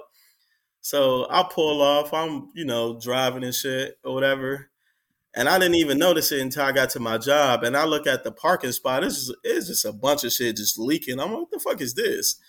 Or whatever. So I take it back there the next day. And I tell them, like, I noticed something's still leaking or whatever. Like, I thought you guys, you know, corrected this problem. And then when they looked at it, they was like, oh, yeah, the leak there. Yeah, you still have it. And I was like, what you mean I still have it? Like, that was the whole point of me taking a vehicle here. And they was like, well, we had to fix something else I never asked them to touch or whatever. Never asked them to touch that at all. They was like, yeah, we had to fix that for you first or whatever in order for us to even stop that leak. I had looked that up on the internet to see if that was true or whatever. Like, did you need to fix this in order to get to the leak first or whatever? Because that sounded like, okay, maybe that could be valid. Looked it up. That was nowhere in sight. And I asked a couple other mechanics, nowhere in sight that was what you were supposed to do. So I'm like, hey, I researched that, and I haven't, and I spoke with other mechanics, and I've got the same answer that's not equivalent to help stopping the leak. So I don't understand why you guys, you know, did that to the vehicle when I never asked you to. And when I looked up the price of what they did, which was like half the price of what they actually charged me. So I'm like, yo, I need y'all to fix my vehicle or whatever. Like, I'm not leaving until y'all fix it free of charge because I already paid y'all or whatever. And they was like, I swear to God, I'm not lying. They started speaking Spanish and shit. Now, keep in mind, the whole entire time we was speaking English. And then all of a sudden you started speaking Spanish and shit. Like, now you're acting like you don't understand and what's going on or whatever. So I'm like, yo, what the fuck is going on, bro? Like, you was just speaking Spanish to me, so you can stop that. Act like you don't know what's going on. I'm going to need y'all to fix this shit. That shit went on for like maybe. Yeah, it was a truck. It was a truck. That went on for like 2.5 weeks or whatever of them pump faking me. Like, yeah, come here this day. Come here this day. Like, they would send me there on days and don't even be there. Like, the shop ain't even open and shit or whatever. I'm like, yo, what the hell is going on or whatever? So that was another situation I could have probably took to court, but I never did that. I just took the fucking L because, I don't know, black people, we be thinking that's like, another thing. I don't feel like doing that because then you got to do the process. You got to pay them as well and shit. What if it ain't no guarantees? Then I lose some more money out of the whole situation. So that was another situation that went left for me and shit. Back to the original topic was, should you be concerned? And I was like, yeah, because it's scamming at every level. Because back in the day, the scammers that we had to look out for were what? The mechanic scams, the typical scams, and now there's scam traps everywhere. But so if you're out there getting scammed, let us know. We would love to have a good little chuckle at that. You know what I mean? Because y'all chuckle. I'm pretty certain y'all are chuckling at some of the scams that occurred at our expense, especially me, because he appeared to be the most scammable person out the damn crew and shit. Me's been getting scammed since 1992 and shit. But speaking of scam. Oh, no, you in a scam right now and shit. Your girl only dating you because of a scam. But no, speaking of, I wouldn't say that this is actually a scam, but let me get y'all take on this shit, yo. Did Jay-Z sell out black people for the Super Bowl bag? Again, did Jay-Z sell out black people for the Super Bowl bag or the NFL bag? What makes you think he? What makes you even come up with this question? Quick backstory. So we got an all hip hop Super Bowl halftime show. Janae and Mary Mary are singing the Super Bowl pregame, or Janae is singing "America the Beautiful" with Mary Mary, mind you, in the backdrop of Colin Kaepernick protesting the flag. Like we wasn't even not to mention that we weren't standing for the national anthem. But now we're finna not only sing the national anthem, we're finna sing the remix of the national anthem, America the Beautiful. I ask you fellas again, did Jay-Z sell up black people for the NFL bag? And more context, that I don't know if y'all been paying attention to that coaching shit that's happened in the NFL where old boy was getting scammed. Like, you know, NFL don't really be trying to hire black coaches at all. And yeah, Bill Belichick had fucked up the text. No, not even that. Like, the guy, I forgot the guy's name, but like he was never being considered. Brian Flores, I think. Yeah, that's what I'm saying. Bill Belichick had fucked the text up. He had texted another dude, congratulations. Let me explain. So Brian Flores was getting fake interviews across the NFL because, you know, in the NFL they have this rule called the Rooney Rule where you have to interview minority head coaches. Brian Flores was getting interviews across the league from other teams. He's a black man, by the way, so the audience was more so like,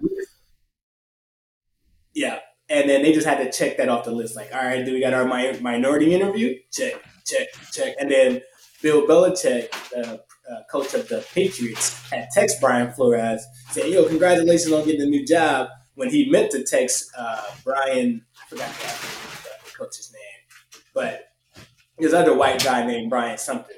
And dude was like, "Yo, why are you texting me that?" But the context of that story is like, there's still a lot of racial issues within the NFL. But now we finna do this all black halftime show with this all black pregame singing their praises, giving NFL the black publicity that they've been trying to get for the longest. Of like, yo, black people, y'all can start fucking with us again. Because remember, black people was like, I'm not watching NFL because they're racist. So I ask y'all again, did Jay-Z sell us out to get that NFL bag? You know, now that you broke it down like that, he damn near did, because literally right now, it's literally a movement that's being started because black coaches are not being allowed to be hired in positions of power, such as head coaches and GMs or whatever. And like, as far as like the owners, most of them are white. I think all of them except maybe one or whatever. And they don't give no fuck. Like the whole complaining was like, there are some job openings in the head coaching vacancies or whatever. And they're all being filled by white people that some of them have like low credentials where you can't even justify why they got that job outside of you liking them and they being a white man or whatever, versus like another black man who got all of these qualifications saying they should get the job and they still not getting it.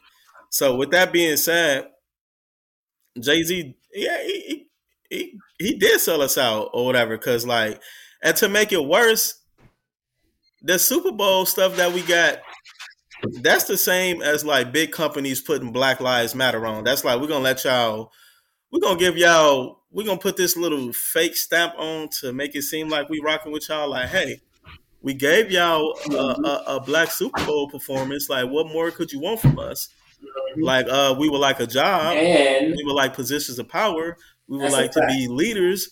We would not like to be, you know, fucked over and all of this other shit. And for Jay to come off as like pro-black, it's no way that you cannot see what's going on. And even if he don't have that position to like directly try to make change in that, he can still make some type of waves. And then, like you said, the song that we singing represents America when it was pretty goddamn racist. Like, why do we even want to be a part of that.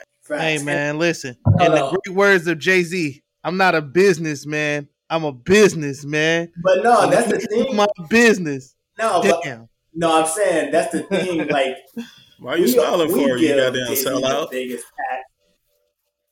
No, we give Jay-Z some. I'm smiling because, nigga, he telling you, Jay-Z always told you what he stand on. Nigga, business before anything and shit. But that's not true because Jay also. Like, hold on, that's not true because Jay also rapped about black excellence and all of this black empowerment shit. So stop it, nigga.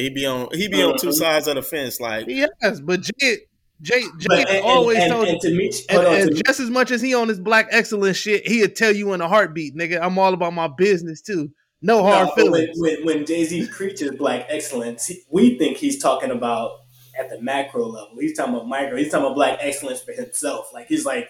Yeah, black excellence. I'm trying to be the one that's the billionaire. I'm trying to be the leader of the new free world, nigga. Nah, bro. He's selling us down an old pipe because you got to remember the thing with like, well, let me just back up to your point of like, I'm a businessman. I'm a business. Let me handle my business, man. Yeah, but at the expense of us. So the thing is that black people, it seems like we always. Allowed Jay, we just gave him the biggest pass because it's like, yo, it's Jay-Z. It's like, all right, he said that line, so he's allowed to exploit the culture. I'm not saying that. What I'm saying is, black people already lost this argument when we started acting like we was appointing him the leader of whatever the fuck goes on. No, but shit. It wasn't. He just made it. But I don't want to go there. Let me just finish the point. All I'm saying is.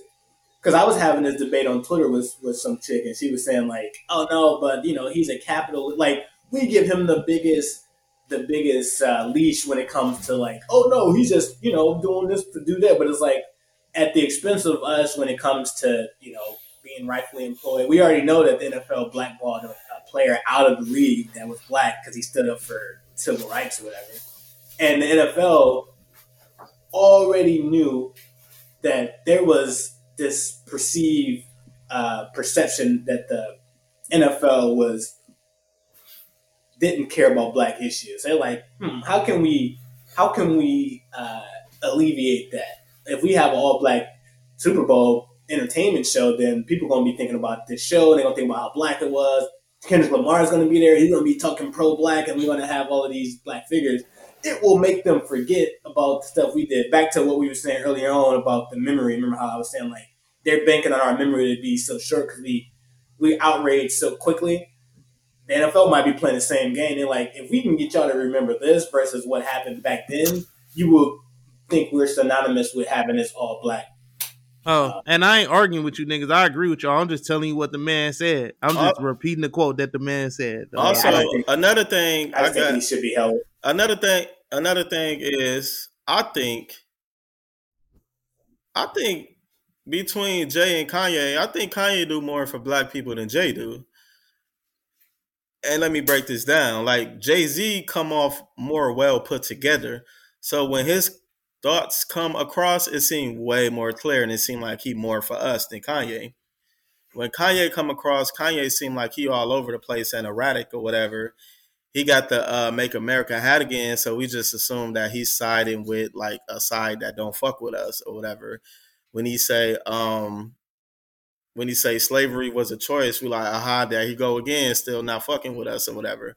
But if you think about it, him wearing a hat wasn't to say fuck y'all black people or whatever. That was him trying to infiltrate that or whatever to make sure it wasn't what we was all thinking it was with the symbolism of the hat. And also, to me, with him being on the side of Trump versus being on the side of the Democrats or whatever, despite how people feel about Trump and some of the remarks he may have said about minorities or even practices that his business did in the early years, he actually passed some laws when he was in the office that benefited black people or whatever. Like he had... All right, now let me read. Hold on, I got some rebuts to shit. No, hold on, and I'm not done. I'm not done. Like, also around that time, like when Kanye was around Trump or whatever, they definitely helped free, get some niggas out of prison or whatever. They also changed the law for people that went to jail for like drug dealing or whatever. They got some of them out free.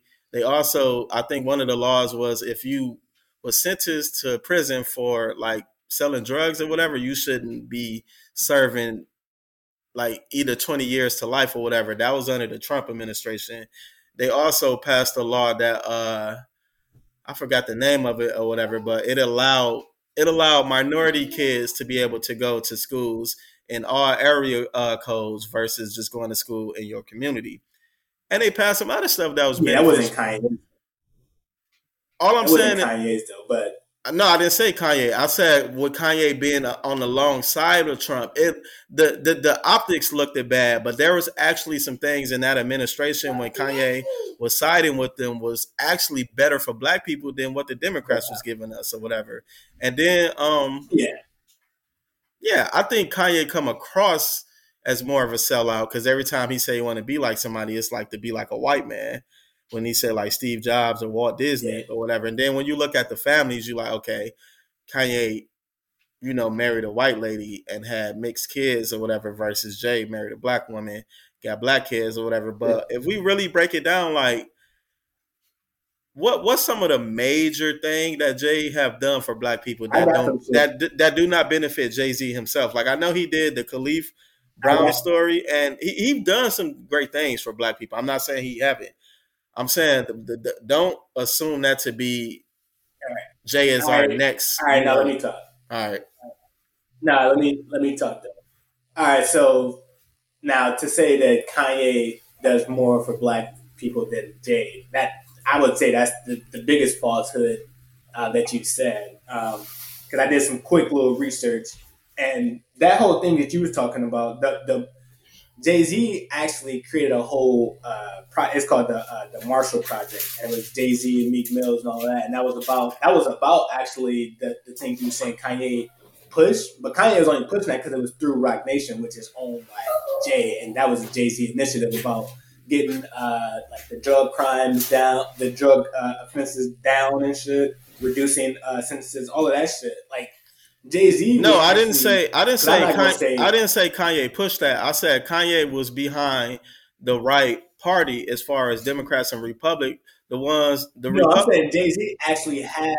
My rebuttal is Jay-Z actually have something that is actually a reform that he sponsored and shit. So like Kanye can be next to Trump. I'm saying Jay-Z actually pushed forth legislation.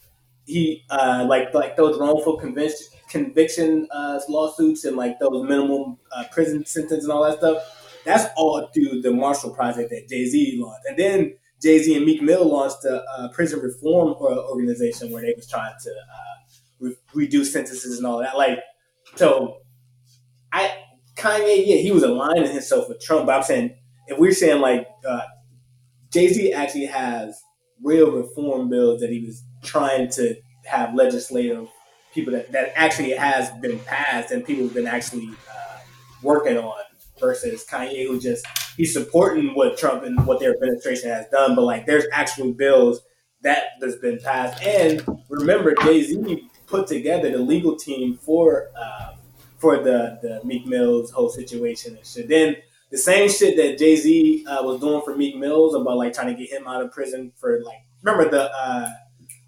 probation shit? Like, he started doing that because remember him and Jay-Z, they started doing for people who was in similar circumstances as Meek Mills, like that probation where they was just like taking advantage of all of that shit. He started having his legal team represent them free of charge. Hey man, Jay-Z 90-10, dog. No, my point was because I'm just addressing that the Kanye was doing more than Jay for black folks. And yeah, I don't agree with that either. But that nigga Jay-Z 90-10 though. Yeah, but that's I don't want to. I'm just trying to 90% self, 10% the world and shit. Yeah, but my larger point was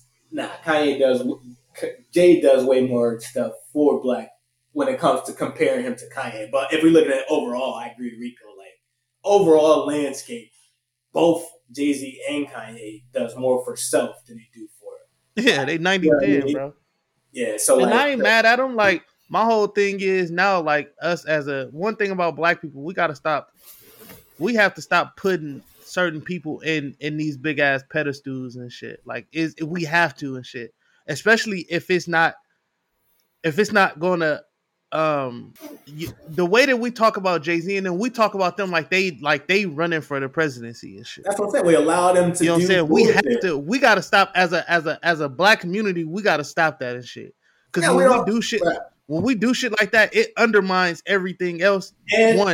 And number two is just like, yo, when they don't do the shit that we need them to do, then we want to shit on them. No, I'm saying not even that. Because like, yo, this movement. That whole boycott the NFL movement wasn't Jay-Z's. He just adopted it, took it over, and now allowing NFL to get their black stamp back. So I'm saying back in the day. And around that time, versus my Kanye point with that Colin Kaepernick, who sided with Colin Kaepernick? Was it Jay or was it Kanye?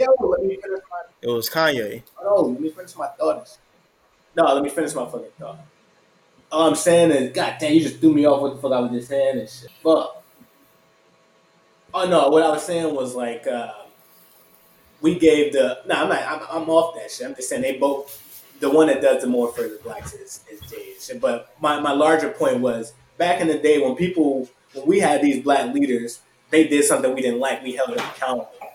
Now, we not holding like Jay-Z accountable for selling us out, like when we always saying, yo, we done with the NFL, and now it's like, oh, yo, Kanye, Dr. Dre, all of them finna be on the NFL. Like, no one is asking the question, like, yo, what happened to, we don't care about the Colin Kaepernick thing no more. We don't care Kanye ain't not about to be on there. He's just throwing out names now. No, not Kanye. No, not Kanye. What are you talking about? Not you Kanye. Just said Kanye said, about to be Dr. on there. Dre. No, I said, Kendrick. You know what I mean? But that's besides the point. I'm saying it's like we're allowing Jay-Z to pretty much sell us down the river. No one. Wait, you just walked us into a great point. I didn't even think about this.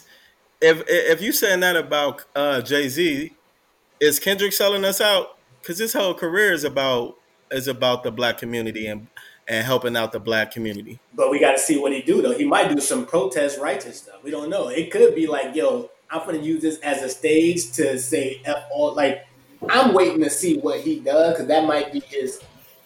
Because Kendrick always just used the medium and the platform to, I'm going to tell y'all, fuck all y'all. Like, remember when he came out with that song, what's that song, Black of the Berry? Where he was like, yo, fuck white man and all that shit. But even if he do what you say, wouldn't that still be supporting the NFL because you're still doing it on a platform?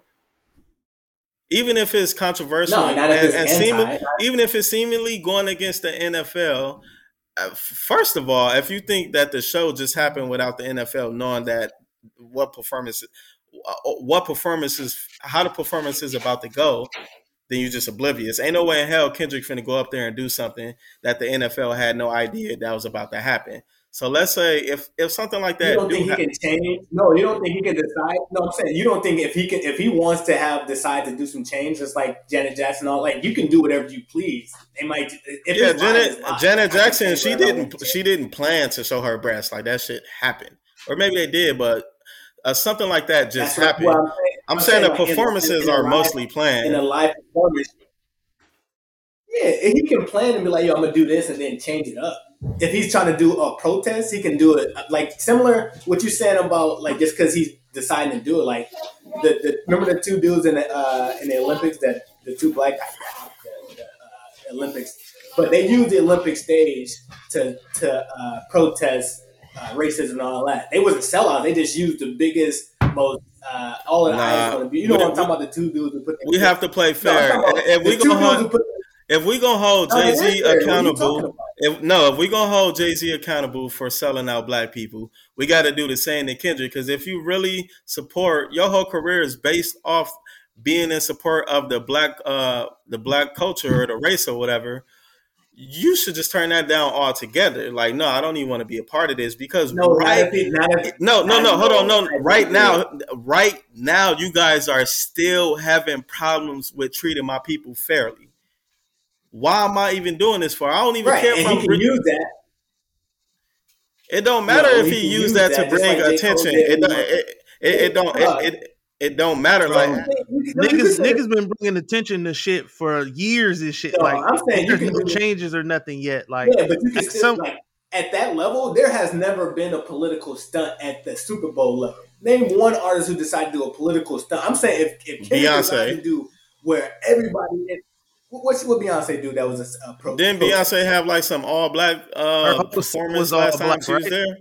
Yeah, she had like her whole set was all planned though. That was planned. That wasn't. I'm talking about like same thing Kendrick, I said about Kendrick shit. His shit could be planned as well. No, I'm saying that's having a bigger impact. If you got the whole world looking at you at that time, like the Super Bowl is one of the biggest, most watched events of the year. So if Kendrick decided to do a protest song in the Super Bowl, the biggest thing, just like when Cole went to David Letterman and did a protest song, but like David Letterman audience ain't nowhere near as big as the Super Bowl. And David Letterman is a white dude, mainly talking to a white audience and shit. I'm saying if Kendrick decided to do now, if Kendrick just do his regular performance, yeah, your point is 1,000% correct. But I'm saying if Kendrick decides to do a protest and like a protest type of performance of where he just whatever it is, like if he decided to go down that rabbit hole, then I'll look at it much differently than he sold out. Okay, so answer this. If Kendrick. If Kendrick does exactly what you say he's going to do, will it lower the viewership for the NFL or will the viewership go up? Lower. Yeah, especially if let's say Kendrick come out and Colin Kaepernick. Let's say Kendrick come out. That's not true. That's not true. When Colin Kaepernick was doing that, the NFL viewership did not go down. Their viewership went down when the pandemic hit. They should did not go down during that Colin Kaepernick. Are you listening? I never said it went down from what point? No, Rico said I heard Rico in the background say it would go down. I was responding to him. No, I'm saying it will go down. No, yeah, and then you gotta ask yourself this. You don't know what he's gonna say. He could be like, yo, like let's say out of nowhere. You do know that the half of the white the viewership in the NFL is white people, right? Yeah, and hold on, Rico. I just want to yeah, you making my point. You think white people care about Kendrick protests and black people problems? No. Yeah, they do. Yeah, they love Kendrick. But no, let's say Kendrick comes out. They love Kendrick more than they love being a white man themselves. Hold on, bro. Hold on. Because their numbers took a hit when the whole protest. But no, it didn't. That's a lie. What facts you have on that? No, it did. What are you talking about? What facts? I'm finna research it because you lying and shit. No, let me finish, bro. Damn. I'm not even trying to go down that point you talking. Just let me finish my thought, bro. What I'm saying is if Kendrick decides to come out Colin Kaepernick jersey, he decides to bring Colin Kaepernick on stage, if Colin Kaepernick fuck around and say something during the performance or whatever, you don't still look at Kendrick Lamar as a sellout and he's doing all this. That'll be huge. I'm not saying I'm looking at Kendrick as a sellout. I said if Kendrick go there and perform, and it's just a performance, even if it got something to do with what you said, where he protesting whatever. Oh, no, if it's just a performance. Even if he's protesting, at the end of the day, he's still there to put to. Nah. The performance of the halftime show is to get the viewership up, right? It's part of the whole spectacle of the NFL Super Bowl. So even if he get up there and do some political shit, it's still part of the spectacle. But no, I'm saying it's part of the spectacle, but the spectacle is making the NFL look the opposite they were trying to look. So if I'm getting this to me to look perfect in the lens of black and trying to get my black audience right, and then I get somebody on there that makes my lens look different, I didn't succeed in what I was trying to do from the because the whole point of having this how will it make it look different? They literally had an NFL quarterback say, "Yo, stop killing our people and getting off scot free," and people kept watching football at their games. They didn't give a fuck. Nah, you're not hearing the fucking point. I'm saying if he decides to do that, if Kendrick decides to come in and have his point where he's protesting everything the NFL wants to people to forget about, then he won't be looked at as a sellout because he's actually going against what they're trying to make popular and shit. They want to get that stamp from Black America. If Kendrick comes in and still doesn't allow them to get that stamp and still protests everything they stand for, it's going to prove different from what the results the NFL is looking for, which the main result they're looking for is to get the overall stamp back from Black America and shit. So if Kendrick decides to protest, which is like with music and with all these extra stuff that he would do, that will 9 times out of 10, that's going to make the NFL look different in what they were trying. Like if he just comes out performing his hits, then that's going to be him performing his hits. But if he come out and then he'll be a sellout. I'm just saying, if he decides to do protest type of music, then he'll be doing a disservice in the NFL, which will actually serve Kendrick Lamar as not as a sellout, but as somebody who's really making them not achieve their goal of looking different in the eyes of Black America. What do you guys say to that? Your mic. Yeah, I'm not saying that Kendrick is a sellout. Like, if there's anybody that can do what you say, like do some shit, like on a freestyle that wasn't a part of the performance, or he knew was a part of it and never told them or whatever, yeah, it'll be Kendrick Lamar. I just brought this point up to say, like, if we holding Jay-Z accountable, if Kendrick just go up there and do a regular performance, or even still do some other political other things or whatever, like at the end of the day, you were still a part of promoting a brand or whatever. So no, if you do a political performance, it's different than what Jay-Z. Jay-Z's not doing anything besides taking money. I'm saying, if all right, we talking this. Kendrick decide to protest. Point is your point. My point is my point. Nah, I don't care about what the fuck he's saying. I'm saying if Kendrick decided to protest, then it will still be different than what Jay-Z is doing, which is I'm literally going to just come out. I'm not even going to tell y'all what I'm about to do. I'm about to bring Colin Kaepernick in. Y'all not even going to know that he's here. I'm about to. You think Kendrick can sneak Colin Kaepernick in the Super Bowl building without nobody knowing he's there? Colin Kaepernick, he's not banned from the fucking building. He can go wherever he wants. It's not about being banned. You think Kendrick can get Colin Kaepernick in one of the most recognizable faces in without nobody knowing? The credibility, because you asking yourself, why is the NFL doing this all black hip hop show and all black pregame? It's for credibility amongst black people, and they want to change the lens amongst us. I'm saying if Kendrick decides to do a Super Bowl performance and he protests all of their credibility, they won't achieve their goal of what they're trying to do. That's the whole reason they're doing this black halftime show. That's the whole reason they're trying to get us back on board. I'm saying if Kendrick comes in and says like, nah, fuck all this, like he still protests them, it's not, they're not going to achieve their goal of getting us back on board is my main point. That's what I'm saying.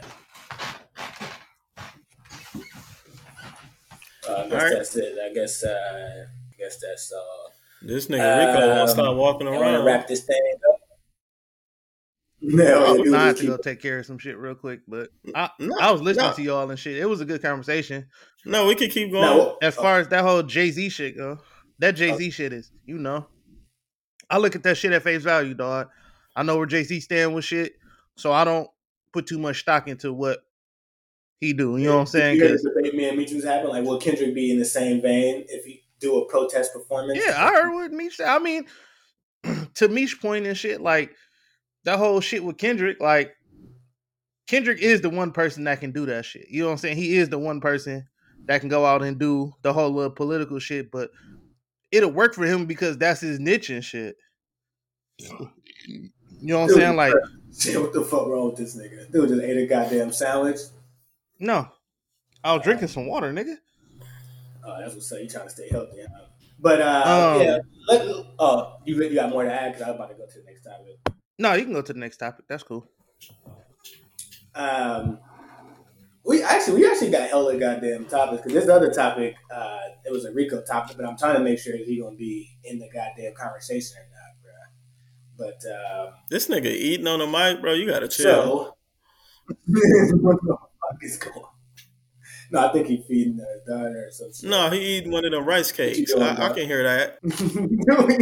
Yo, come on, bro. Yo, you gotta chill, bro. We try to have a serious podcast. Dog eating a Lunchable. Hell yeah, dude, fucking fat. Goddamn, I'm gaining 10 pounds. Talking about I'm losing 10 pounds. Thunder. And you can see, the weight literally coming out of his nose and shit. Yeah, I can definitely see the fucking hog mold coming out of his ear and shit. But nah, so this topic I want to talk about is around the metaverse, right? So there was a story that came out where some lady she was using the metaverse, and Rico thinks, obviously he thinks that shit is funny. So she was in the metaverse. She said within like the first 20 to 30 seconds, she was raped immediately in the metaverse. I don't mean to lie, but the way you use that word immediately, y'all kind of reckless. Man. No, I was just get like those white thugs out of here. Nah, so you said someone she put on the glass, and nigga just went ham and shit. But they said it was like fucking, it was like a metaverse train and shit. So to Rico's point, he was asking me and Meeks like, hey, would a metaverse be like the new Wild Wild West? Like, would that be like no repercussions within the metaverse? What Rico, what you think about that, yo?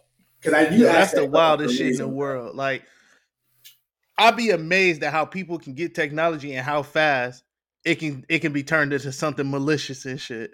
That's so funny. That's so wild as hell.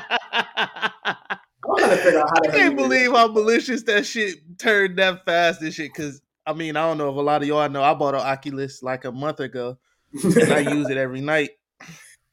I don't even know how that works. Cool. How would that? How would you like? So you can see other people's avatar, and you can like. Yeah. So they got this. They got this thing called like Avatar Worlds and shit like that. Yo, in some of these places, nigga, you gotta pay to get into like clubs and shit for like exclusive shit. Bro, can you stick to the fucking topic, bro? Well, this should be a new Wild Wild West. I am telling you, nigga. I'm explaining to you what the metaverse is. How the fuck you gonna tell me, nigga? And I'm trying to explain to you. Going to a club and shit. I'm telling you what's in the metaverse, nigga. You can also get a hat if you want one, nigga. Answer the question. You can and shit. But as far as if that shit gonna be the new Wild Wild West, it got the most potential out of a lot of things that have came out recently to be. Only because now it's just like. They got this thing like called boundaries and shit, right? So like if somebody like in your space and shit, yeah, you can tell, you can like press this button and then it'll basically indicate to them like, yo, you gotta like back the fuck up and shit. Like, you know what I'm saying? There isn't any real repercussions or nothing like that. You know what I'm saying? Like, I don't necessarily know if you can get banned or anything like that right now. You know what I'm saying? So somebody can be over there causing all kind of a ruckus and shit. And I don't necessarily all kind of a ruckus.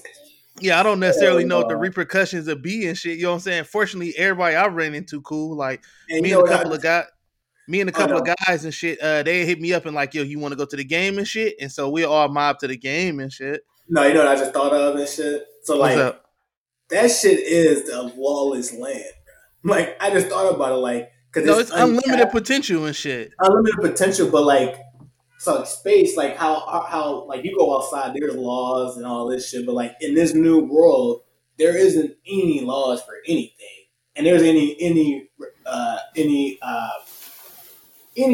reason for you not to do something bad and shit. You know what I mean? Like the whole thing that happened to old girl, like this, to your point, does have the potential to be one of the worst things ever. And I was thinking this as I was thinking about this topic. It's like I wonder. How will the government, our government, or governments in particular, how they plan on managing this, but also creating laws for this? Because like, if somebody raped you in the metaverse, should there be some type of like jail sentence? Should there be some type of discipline for you? Because like, what if that happens to you? But then in the real world, it's so traumatic, you end up killing yourself here. Is the people that did it to you in the metaverse responsible for your real life reaction? Because this is uncharted territory for the government. And that's the thing about the government. Technology is moving so fast, they can't even keep up with how they want to govern. Like, bruh, we got so many laws and shit. And it's so much shit that be out here in the world that, like you just said, they can't even govern. If they having a hard time governing the technicality shit that be going on in real life, the metaverse just opened up a whole nother can of worms and shit. Because it's like, If you can't regulate regular shit, that's fair. Imagine what happens in the metaverse and shit, where people like basically telling you that they go. I mean, essentially, like she just said, like rape her and shit. You know what I'm saying? They can't technically do anything to those people and shit. Right, like because and I think they will probably use it. Like you know how like they're like on Facebook and like Twitter and all of them, and social media sites. And they're like, you guys should be regulated. We should have more control. they might use this as a way of like, we need more regulation. So we need more. That's literally what this going to be and shit. Yeah, so we need to be have a watchful eye. This actually might be a bridge to allow the government to come in to watch you even more. You know what I mean? Cause this ain't nothing but another doorway for them to get exactly. So let's just keep it honest and shit. The government already in a space where they want to control literally almost every aspect of your life. They want to be able to track you. They want to be able to know all of your moves and shit already, right? Mm-hmm. When people do shit like this, because right now it's like a free, it's like an open forum where it's free and shit almost. When people do shit like this, all it does is basically gives the government another nod or another notch up under their belt to be like, all right, this is why motherfuckers shouldn't have this kind of freedoms and shit like this. You know what I'm saying? We give y'all this. Y'all don't deserve all of these freedoms though and shit. Let's regulate some of this shit and see what we can do to A, line our pockets, and B, keep control. Because the number one thing that we all know that the government would like to do is keep control and shit. You know what I'm saying? And, yo, they've been fighting this battle for a minute. They've been trying to get this. Oh, man. The biggest battle of all is the privacy battle. That's what I'm saying. The biggest one. You know, Mark Zuckerberg, he was in front of Congress like years and years. Like, they've been trying to figure out how they can regulate social media, but it's like, this is a private entity. So we even got to ask ourselves, like, some of these might be agents of the government. Like, the old girl could have been a part of the government. They're like, all right, we need scenarios where this is happening so we can have jurisdiction on where we should be able to come in at. You know what I mean? Like, if I say, yo, this is happening and this is why we need the government to look over what's happening in this world because it has real world implications, they might just be using that to pretty much gain more control over, you know, social media and the metaverse and all that. What you guys say, Leech? Oh, I don't really have nothing on this. I don't really have too much knowledge of the metaverse, so that's. I was just gonna let you and Rico cover that. I mean, the metaverse ain't no different than Facebook and shit. Yeah, you know what I'm saying? Like, that shit. Yeah, like. All the technical shit that they be trying to do with Facebook is the shit that they go try to do with the metaverse essentially. Yo, do you think you should go to jail? Like, if you commit crimes within the metaverse, do you think if you was a government official? I don't know, dog. Jail and shit. I don't know because it's like on one hand, it's like technically you're really not harming that person physically, but you are harming the person mentally and shit. You know what I'm saying? And that's where the lines get blurred and shit. You know what I'm saying?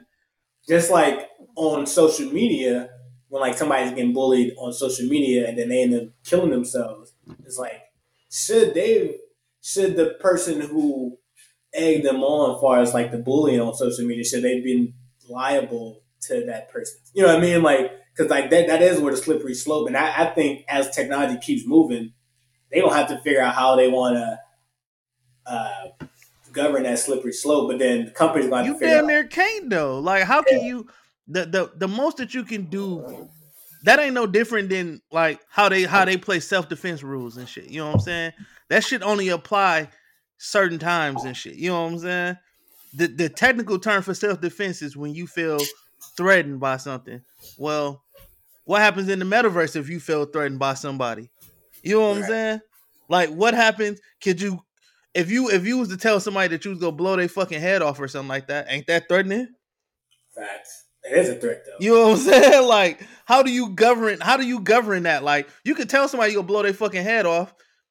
You mean to tell me if I tell you that in the metaverse that if you come out in reality and feel that threatened about it, like it's a real blurry line and shit. I mean, because I never been in the metaverse. Let me ask you this shit. When you had those glasses on, don't it feel like you actually there though? Like it feels like you're there? Because I think that's the difference. Like the only difference between the metaverse and the regular world is basically like sensates, like physical sensations. Yeah, that's literally it. You know what I'm saying? Like you still get to you don't see actual humans and shit like that, but you see avatars and shit like that. They still treat it like a regular world and shit. Like motherfuckers be in there hooping, watching movies together, all kind of shit.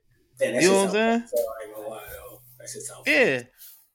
But like I said before, me and a couple of dudes, I met a couple of cool dudes. Like they hit me up like, "Yo, the game is on tonight. Y'all want to go mob to the game or whatever? We mob to the game, all kind of shit." You know what I'm saying? Like, yeah, I don't know. I think the government got to figure out some shit, though. Niggas gonna be getting their head blown in on this shit. But that pretty much wraps up the old metaverse. You know what I mean? And then our last topic is we got to get to some music and whatnot. First thing I would say is Cole, that feature wasn't it, but that shit was trash and shit. You know what I mean? You got to do a better job at picking goddamn hood songs to jump on. You should have jumped on one of those Yo Gotti songs and shit, because I think that shit was it, but... that YG Moneybagg Yo and J. Cole song, I was anticipating that shit. That was definitely an interesting mix. Shit was trash and shit, but that shit was trash. Also, the Nicki Minaj and Lil Baby song was also garbage. So I'm going to throw those two out there before we get to this Yo Gotti album. 2 Chainz shit was garbage? Oh, yeah, he dropped a trash-ass album. So, yeah, I think all 3 of those songs was trash. I think for Cole, he just need to know what type of hood songs to jump on and shit. And then for Nicki Minaj, I think she should just stay in her. Nicki has a lane. I think sometimes Nicki decides that she wants to do something like, she sometimes leaves the lane that's worked for her and like go test some new shit, which is, I don't know, it always sounds like she trying to do somebody else's sound and shit. Like this old song, this shit was too damn garbage and shit. And that Lil Baby verse was trash too and shit. Just throwing that out there. But what you gotta say, Reach? About what? About the Lil Nigga and the Cole and all that shit. Just both songs and shit. Oh, well, yeah. As far as Cole, I think Cole needs to learn when it comes to a hood song, you want to be on a melodic hood song, and then you also want to do it with the new hood artist that's out popping right now. Like YG, been watched in that field for years now, so that literally makes no sense at all. That's a good point. That's what Drake was doing. Drake was jumping on the new popping hood nigga that was rocking this shit. Yeah, and then as far as that Nicki Minaj and Lil Baby song, like I was telling y'all in the chat, like that song is trash because of Nicki.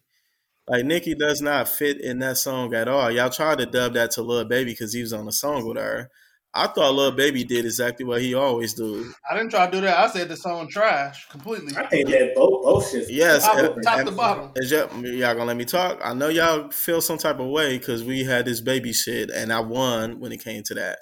Like Lil Baby did what he did on that song is what he do on every song. He ride the beat well. He do not fuck up the song. Nicki Minaj, everybody can admit, like she sounded so fucking outdated on there. She sounded like she was trying to take Lil Baby style on there. She sounded corny as hell on there. Everything about her verse, her sound, everything about it was, she was literally single-handedly the reason that song is horrible. And y'all can't tell me that Nicki Minaj haven't been known for fucking up some songs.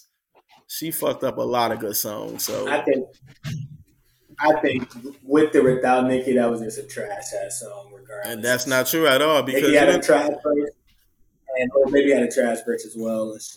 That's your opinion. Baby did that whole song ass top to bottom and shit. Baby, yeah, because Nicki Minaj, like I heard Baby on similar beats like that before and I've never seen a bunch of people say this shit is ass. But when Nicki got on that same sounding beat that he's been on numerous of times and been successful, all of a sudden it's ass. I mean, can we correlate the two? Does motherfucking Nicki Minaj? And what was the other topic? The Yo Gotti shit, like the Yo Gotti. Well, no, I ain't bring up Yo Gotti. Hold on, you know what I don't like about what you just said about that Meech. Hold up. You know what I don't like about what you just said about that Meech, about that whole Lil Baby thing. As big of a fan as your brother is about Cole, he said the whole song was trash and Cole was trash. He didn't put no caper on this shit. Like, nigga, if the song trash, the song is trash. Top to bottom. If Baby is as big of a star as you say he is, the song's supposed to be good and shit. No, because Nicki is an even bigger star than Baby, so her presence on the song is even bigger than his. Now, his performance on Drake the song... do it all the time.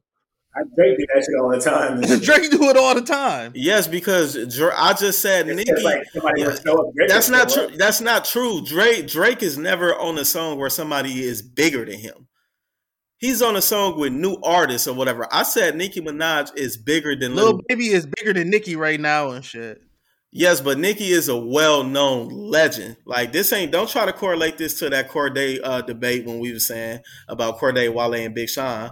Nicki Minaj is literally known as a fucking legend or whatever. So even if Baby is bigger than her right now in this present, he's still not bigger than her overall. Like Nicki present when.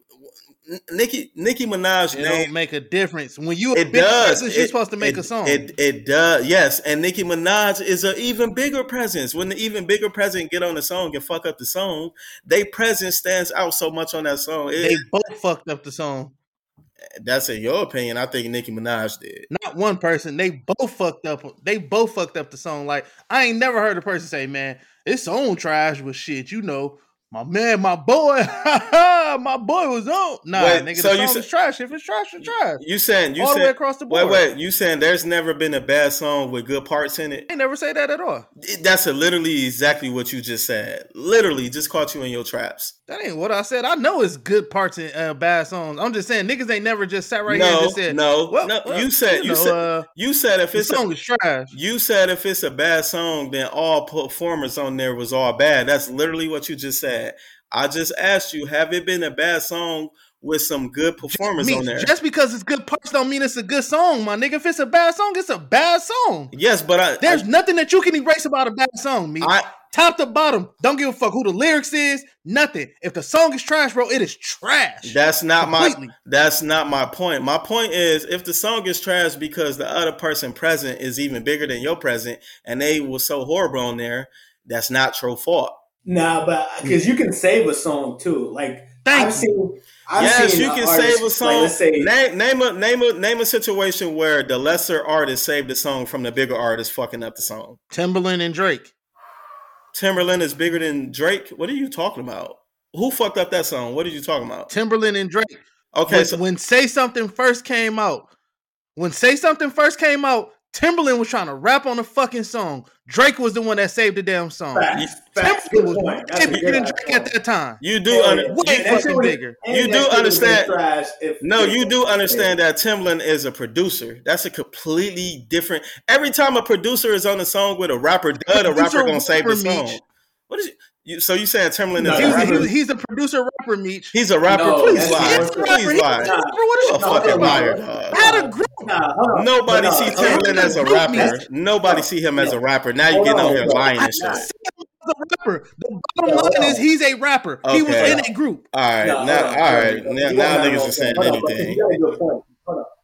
Of course you got a good point because you sided with him, dummy. Hold on. Yo, hold on. I just want to say this shit. Because... Now, answer yourself this shit. If we know he ain't no rapper and he's rapping, that shit is, you already like, yo, this shit is disgustingly trash and shit. And if an artist like Drake at the time, he was nowhere near big as Timbaland and shit. And he came on and saved that song, that just shows you if you actually at that level that you deem a Lil Baby to be, he can come on and save a song. Let me say this right here. What if Lil Baby, that verse he said on Drake's, remember that song when he bodied Drake? Let's say that verse was on this Nicki Minaj album or song. He would have saved the song. It would have been an amazing verse. Like he would. Y'all missing the whole point. Y'all that Timbaland example. That Timbaland example is a bad example because Nicki Minaj is not known as no producer. She's known as a fucking rapper. So that's Timbaland's fault. No, he's putting the wrong point that he's a rapper and a producer. He's not a rapper. I'm talking about the overall. This is the first time I've ever heard Rico say Timbaland is a rapper. No, but I'm saying that's a fucking group meet. All right, so answer the question. Answer the question. What do people look at Timbaland as? A producer or a rapper? Oh, we walking down the wrong fucking lane. Niggas that don't know music gonna say he a fucking producer. He a rapper and producer. No, that's not the right point. Exactly, dumb nigga. The point is. No, the point is Nicki had a subpar verse, right? Her verse was trash.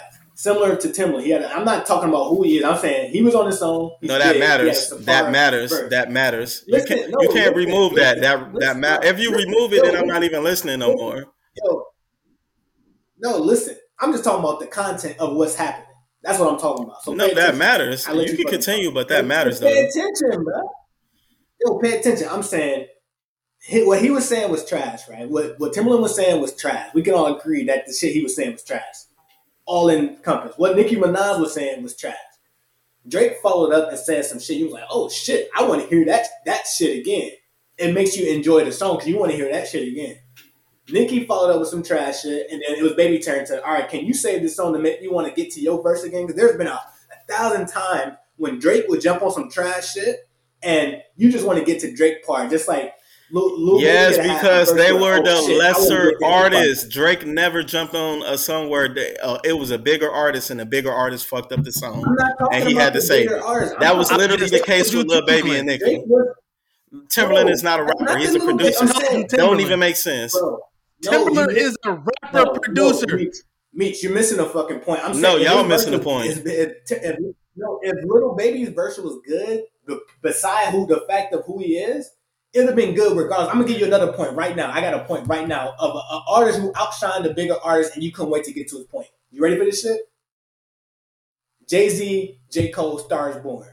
Everybody knew Jay-Z verse on Star Is Born went shit. Niggas knew at the end of Star Is Born what was fucking finna happen. J. Cole's finna come. Okay, so did Jay-Z fuck up? Hold on, no, let me speak. Did Jay-Z fuck up the song Star Is Born like Nicki Minaj fucked up this song? It wasn't a good verse from Jay-Z. Did he fuck up the song? Answer the question, yes or no. Did he? Yes, it was a bad verse. Yes, you're lying. You just saying that right now to make your point, because back then nobody said Jay-Z had a bad verse on there.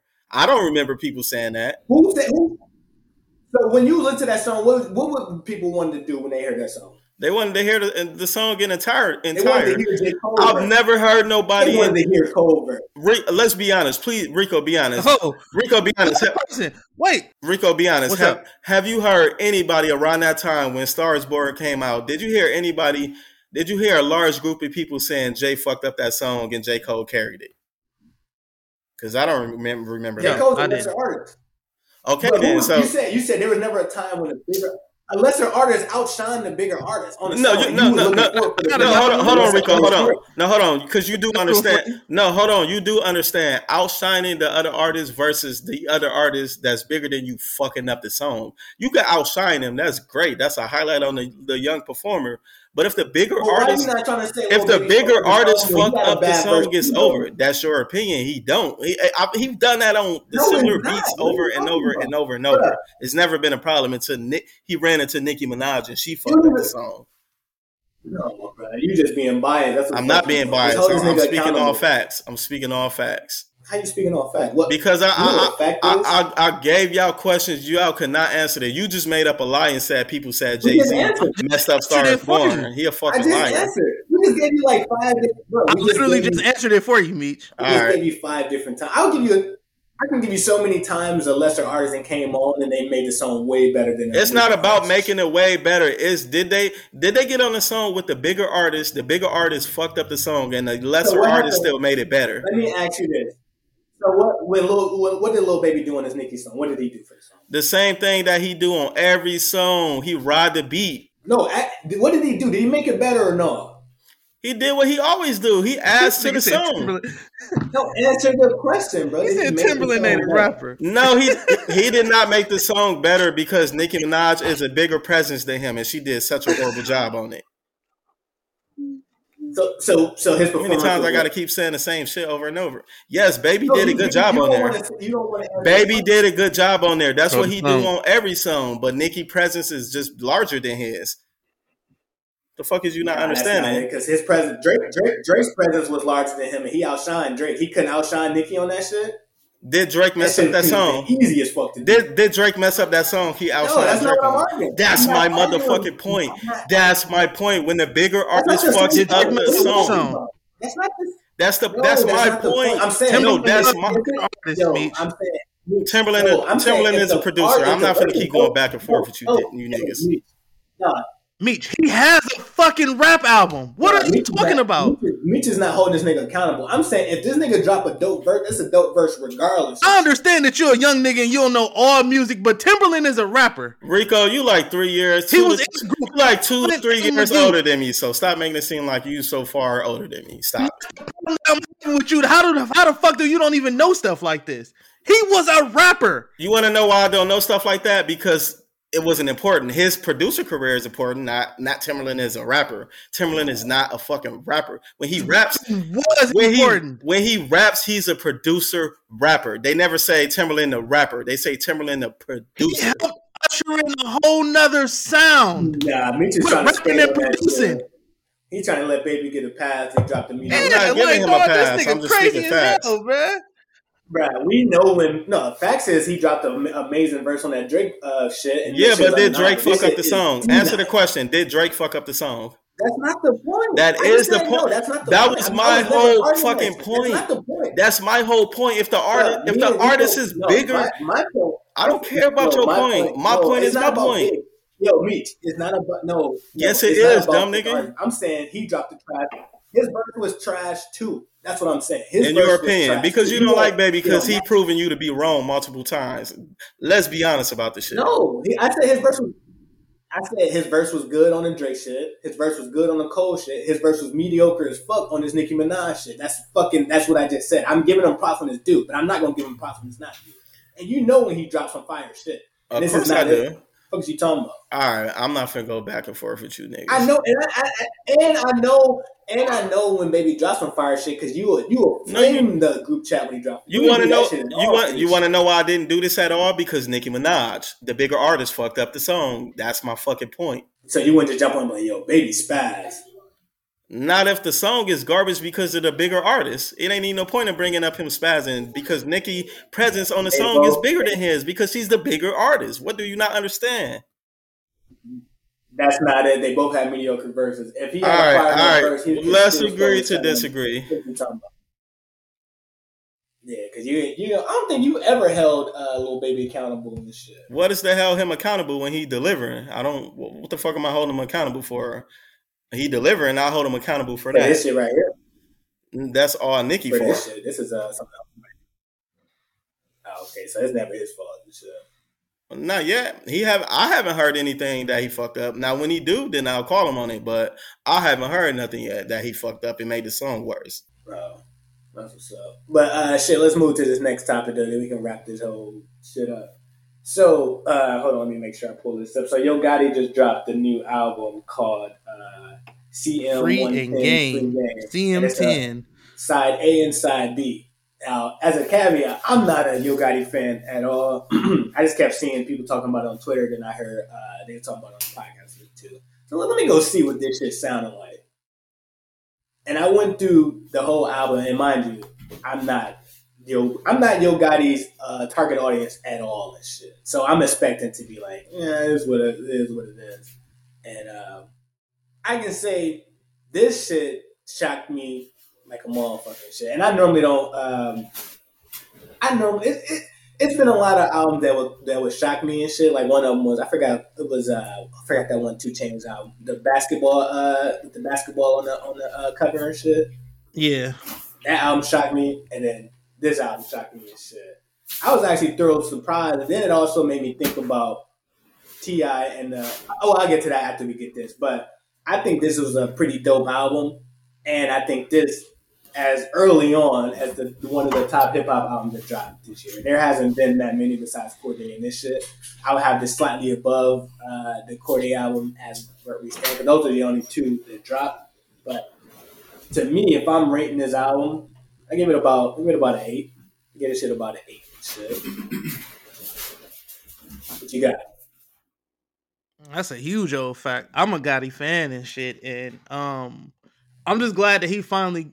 I mean, he been big, but I'm just glad that he's starting to get on a wider scale with shit. Like, oh, hold on, let me finish one thing. My bad, I forgot this shit. His production on that shit is fire. What this shit made me think of. I remember when T.I. got into this bag and shit, like it was like between King Urban Legend, like, you can tell he started figuring some shit out when it came to, like, production and, like, his subject matter. And, like, he started to boss up way more. I'm starting to notice that that's happening with Yo Gotti now. Because, like, he's actually changing my perception of how I saw him. Similar to when T.I. graduated from Urban Legend to King and shit. It was like, I can tell when an artist start to, like, figure some shit out as far as, like, from a sound, like, how to deliver some shit. And to me, Gotti has entered that realm of where T.I. was at with that, like, King. And, like, he got his formula down packed to a T and shit. From production, subject matter, hooks, how he want to roll some shit out. I think dude is killing that shit, especially with his album and shit. So I just wanted to add that shit there. Go redo it. Nah, I'm just finally glad that he finally getting some recognition. On the one hand of him being a fairly decent rapper, he's smoking this executive role that he got going on too and shit.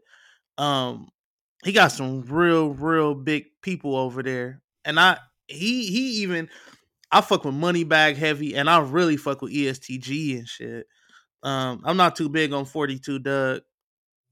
ESTG signed with Gotti? Yeah. And Moneybagg, yo, like, dog got everybody that's on the radio. A handful of motherfuckers that's on the radio essentially is signed to Gotti and shit. And I just like how he is as a leader and shit. You know what I'm saying? Like that song Family Tree. I don't know if that's the one that you shared in the chat or whatever, but when I was listening to it yesterday, it just made me feel good. He was just talking about like how everybody on his team bosses like, nigga, y'all ain't leaves on the tree, y'all are branches, y'all are extension of me now and shit. You know what I'm saying? Giving back though. That giving back shit, that'd be hard as a mom. Yeah, he real big on that, and it's just like.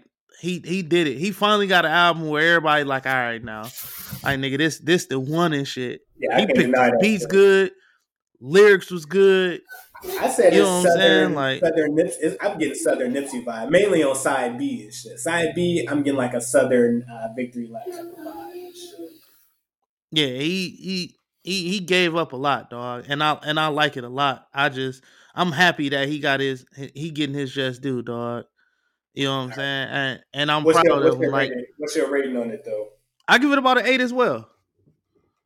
It's a really solid album, especially from he ain't a super lyrical nigga, but he lyrical enough where he can tell you a story and it be good. Right. Like, you can understand. You can understand where he coming from with shit. And when you can do that, that's a win right there. Wait, where you got it on the top hip hop album so far? Oh, he definitely number one. This shit smokes, Cordae, and it's not even close and shit. I mean, I'm not gonna show because I still like the Cordae. I'm not gonna just shit on it. But. I do, but this shit smokes it. Production, lyrics. He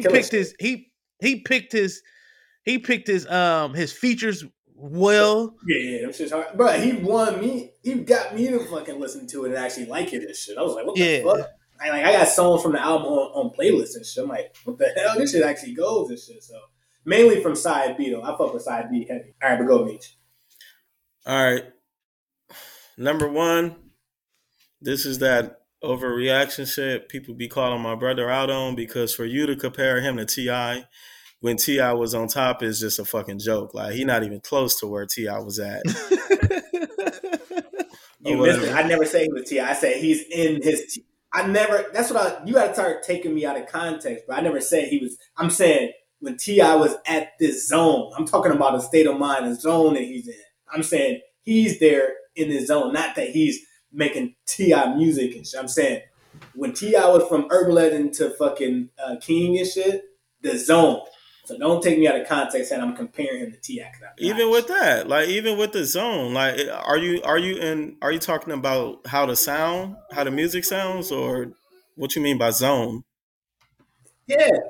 When I said zone, I said like I remember how T.I. you could start telling T.I. was like bossing up and he figured out his sound and all this shit. Okay. Let me explain what I'm saying. Remember when T.I. found Young Dro and all them niggas and shit, and like how even he actually might be on a higher level when how he's finding talent and shit. Not even just that, from how he's picking production and how his whole boss up shit. I remember noticing that happened from T.I. Like from Urban Legend T.I. to King. you can tell there was an evolution of like a boss up moment and shit. And I'm seeing that same type of evolution from Yo Gotti and shit. Okay. And let's keep it there. If you're talking about as far as him like bossing up and finding artists, when it comes to finding artists, yeah, he doing it better. When it comes to like bossing up, okay, you could say you see similar things that happen with him and T.I. But when we talking about musically, it's not even close. Like musically, T.I. had, when it came to like hits, he had classic hits. When it came when it came to like street bangers, he had classic street bangers. When it comes to like album cuts, he had classic album cuts. When it came to like songs about women, he had classic women songs. Production, he had some of the best production at that time, so it's not even close. This Yo Gotti album is... I never said it was this close. No, I'm saying I never said they were close. You keep misconstruing my point. Okay, let me continue to make my point. You don't need to keep interrupting. I'm just saying... No, bro, you ain't finna put a context that's not true. I was just saying he figured it out for his sound, similar to how T.I. figured it out from going from Urban Legend to fucking King. That's what I'm saying. I'm not saying comparable to fucking T.I. Just say he figured it out. Don't compare him to T.I. because then I got to tear that whole thing apart. And honestly, for you to say he found his sound, how do you know that? You don't even listen to Gotti, so how do you know this is his sound? Because I've heard Gotti's singles that's been popping, and all this shit I've heard sound way better than I've been hearing and shit. Yeah, those are his singles. You can't escape his song. Those are his singles. You cannot judge his album based on his singles. We all know that or whatever. So I'm saying without you actually knowing his back material, how can you say this is his best work when you don't even know his work? I don't know. Well, I let you know this is shit I fuck with. Mm-hmm. I never fuck with other shit. This is shit that I fuck with the most. Exactly. So you could say this is something I fuck with or whatever, which is cool. Now, grading the album, like to me, the album is, I mean, it's average. I don't see anything special about it. Y'all think the production on here is amazing. I think the production on here should be for a nigga like Cole, not for him or whatever. Y'all think this suits him well. I actually don't think this suits him well or whatever. This suits a nigga more like Cole versus more of a nigga like Gotti or whatever. So I think it's cool that he's doing this sound or whatever because he can rap enough, like y'all was saying, for you to still listen, but I don't think this brings out the best in him. This type of production brings out the best in people who can actually rap or people who can put a story together well. Gotti can do that like below average at best or at his best day average or whatever. So this ain't highlighting his best work or whatever. So I'll give it about 6.5. Actually, these beats is perfect for him and shit. This nigga said 6.5. God damn, that's these beats actually showcase him doing something different and shit. It showcase him doing what? Rapping below average? 6.5. That's hard to tell. God damn, it just went. That's not rapping below average though. That's him. This ain't nothing but trap rapping. This is the same shit Lil Baby do. Do you think this is trap rap? The beats he pick has nothing to do with trap rap. What the fuck is you talking about? Well, let me ask you this, Rico. Does Lil Baby have any album better than this album? Not that I'm aware of. I am. My term is easily better than this. It's not even close. And I'm not the biggest Lil Baby fan. Like, I listen to him. I'm just not the biggest fan of him. Like, as far as like for Yo Gotti, this is a slam dunk for him. Like, he showcasing his growth and shit. Like, this is like the hood version of 444 for him and shit. No, I agree. I agree with that. For him and shit. I agree with that. It is showcasing his growth. But when my brother say this is the best sound for him, that's just not true. This was never the best sound for him. He's never had. If this was the best sound for him, this would have already been his sound or whatever. It's not. This is the best sound for him for you, cause you like niggas like that can rap on this type of production. Like this ain't the best sound for him. Boy, you still arguing that? No, shit, because if that's the case, then 2 Chainz should have had this kind of production and shit. You know what I'm saying? I'm saying I already said for me. So you missing? Don't. That's between you and Rico. I'm trying to figure out you give it a 6.5. You said it was trash. Go with that shit. I'm not saying it's trash. I'm saying it's average. There's nothing on here. Well, 6.5 is an average. It's 6.5. I mean, at the end of the day, it's close enough to average. It's subjective, and I ain't mad at what Meek say. You know what I'm saying? Like, I'm saying, let me explain why though. I don't see y'all can't tell me nothing on here that's outstanding. Like, you can say the production is outstanding. I can go find niggas who can rap and have the same production. Like, what that Family Tree song is amazing and shit. That's one song out of how many songs he got on there? He got like 17 songs, if not even more. Like I'm not gonna lie, that is got a couple songs on here that's really good. The two songs just posted in the chat, them shits are fucking fire and shit. Look. He got two good songs. Look, you said two good songs out of like what 18 songs he didn't. No. On the album and shit. The fuck. I didn't mean to say he got two good songs. He got really good songs on here and shit. And on but it's only two songs that you want to listen to though, right? How he got a bunch? You said so. Where that two number come from? No, Meech, you took it out of context. Where did that two come from? I was looking at his what's his name. I was looking at his album because it's a 2-part album, Meech. Okay, I'm looking at the album right now and shit because I can go get you the songs. Okay, so no, what you mean, give me? I listened to the album. Tell me how many songs you have downloaded off of that album. I got Giving Back. You done got to name all of them. I like the Cold Gangster song. So you don't want me to name them off? No, I want you to count and tell me how many songs do you have. Did you take off of that album and put on a playlist of yours? Out of 11 songs off the first one, I got 5. On side B, out of 22 songs, I got like 8 or 9. Okay, so that's a good average for you for both of those. All right, my brother, how many do you have? Let's see what I got. You got like 2. That's my shit on side. On the first side, I got Giving Back. How many? You ain't got to say them, just say the number. Family Tree. No, I'm just trying to remember all the numbers. Giving Back. I got 3 off the first side. Okay, 3 off of how many songs was on the first one? 11. It's 11 songs. He took 3 off of there. That's not a good average. Go to the next one. 1, 2. About 7 on the side B. 7 out of 22 side B. That's what I'm about to say. That's a decent amount. For me, I'm not. This is not my lane. So that's what I'm saying. If I'm looking at what I'm expecting Yo Gotti to have and shit. I think this is a dope album. I'm not gonna shit on him. I think this is a dope album. And like I said, side B is the side I focus on. I mean, it ain't at the end of the day, we gotta remember it ain't shitting on the artist if you know what I'm saying, like everybody's shit is concisive and shit. You know what I'm saying? Yeah, I'm not shitting on it. I'm saying a 6.5 is pretty close to a 7. It's average. Feeling the way he felt. I'm gonna tell you, my ears is different from both of y'all's because I'm a Gotti fan and shit. You know what I'm saying? I've been listening to Gotti. That's what I'm saying, and I'm not a long ass time and shit. Bro, if I'm not a fan and I got 10 of songs off your new album, that has to speak volumes and shit. All right, can I tell y'all how many I have? Not even a fan of your music. Can I tell y'all how many I have? This is all 3. This is off of side B. I didn't even know there was a side A. So.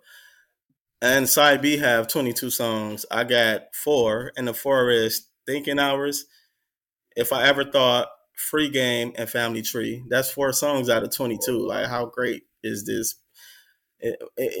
I don't know. Like, 4 out of 22, that's not the best. That's worse than I mean, you got a whole nother side and shit. And that's worse than if you ain't even hear side A, then you got a whole nother. But I heard the one the one that y'all like the most. And that's the one where I only picked 4 songs out of 22. Y'all both picked more songs out of side B, so it would make more sense. But I'm saying what you said. No, but what you said that like you saying side B is more like cold sounding. Side A is his regular like ratchet shit. Yeah, that's his regular shit. So you would like that more since that's what you're looking for anyways. And shit. So if you go to side A, you don't know what I'm looking for. I never said I wanted that more. No, I'm just saying. You like shit, everything that you share in the chat be dirty as fucking shit. No, I like good music, bro. Good music is good music. And also, speaking of that, like, hey, listen, you like to get punched in this shit. I ain't mad at you. Also, let's switch the topic. That Lupe song was garbage as a bitch. I didn't understand what my brother was so hyped about on that song. Like, I would never listen to that again. Yeah, I'm gonna be honest with you. She was okay and shit. That shit ain't.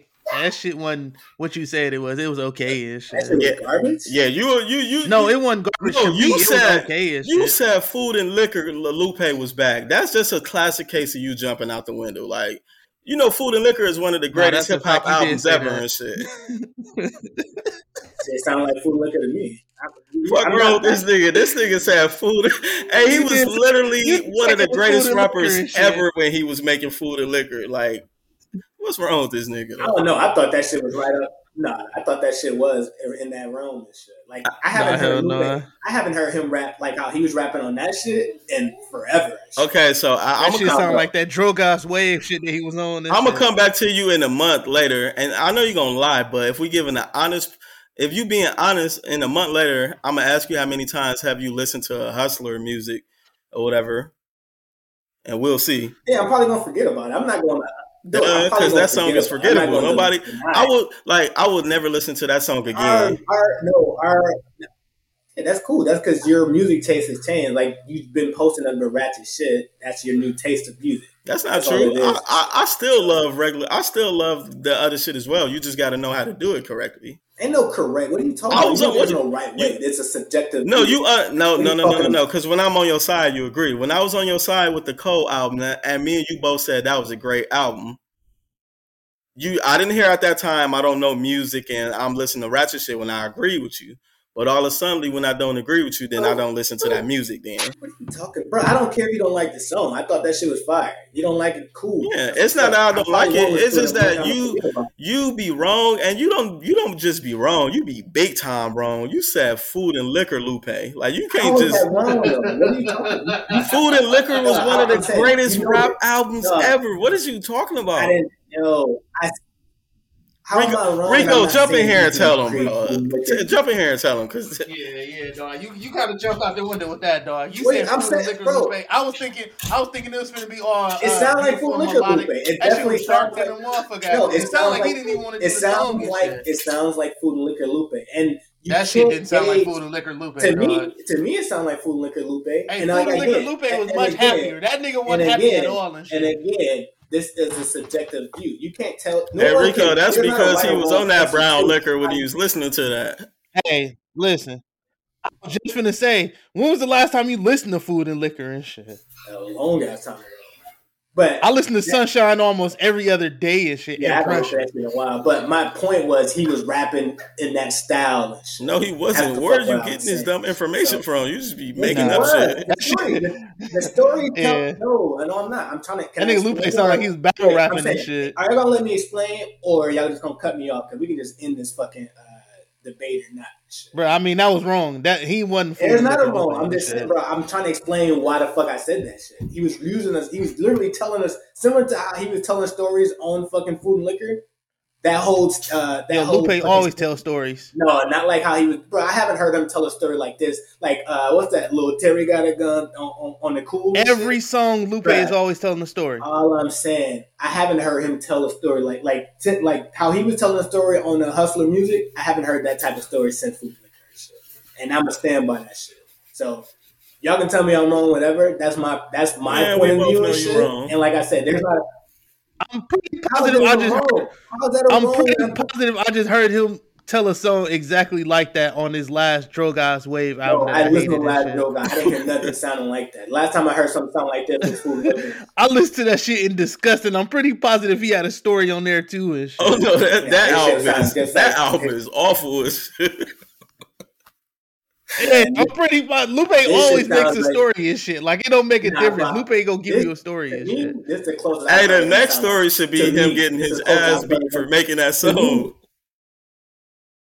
Nah, this is the closest I've heard him sound to older Lupe and shit. And I stand on that shit. No, you're right. He do sound like an old ass Lupe. He don't sound like older Lupe in prime. I mean, y'all didn't like this. If y'all didn't like. Bro, it's not that we don't like it. Nobody likes this hot garbage. That's cool. I like it. So that's all that matters. It's cool. It just, I wouldn't compare it to Food and Liquor and shit. I'm saying, I was talking about the style. But even that's a high ass bar and shit. No, he was using that. I haven't heard him use that style. I'm a huge Lupe fan. I know. I am too and shit. That's what I'm saying. I just heard him. I just heard him diss Royce the 5'9", telling a crazy ass story and shit. I'm talking about this story was like not about him. It was about, bro, I thought this shit was dope. Like, I know when he goes into that battle, like the story he told on the cool about old boy watching or the TV story about dude looking at the TV and all, and like all this shit.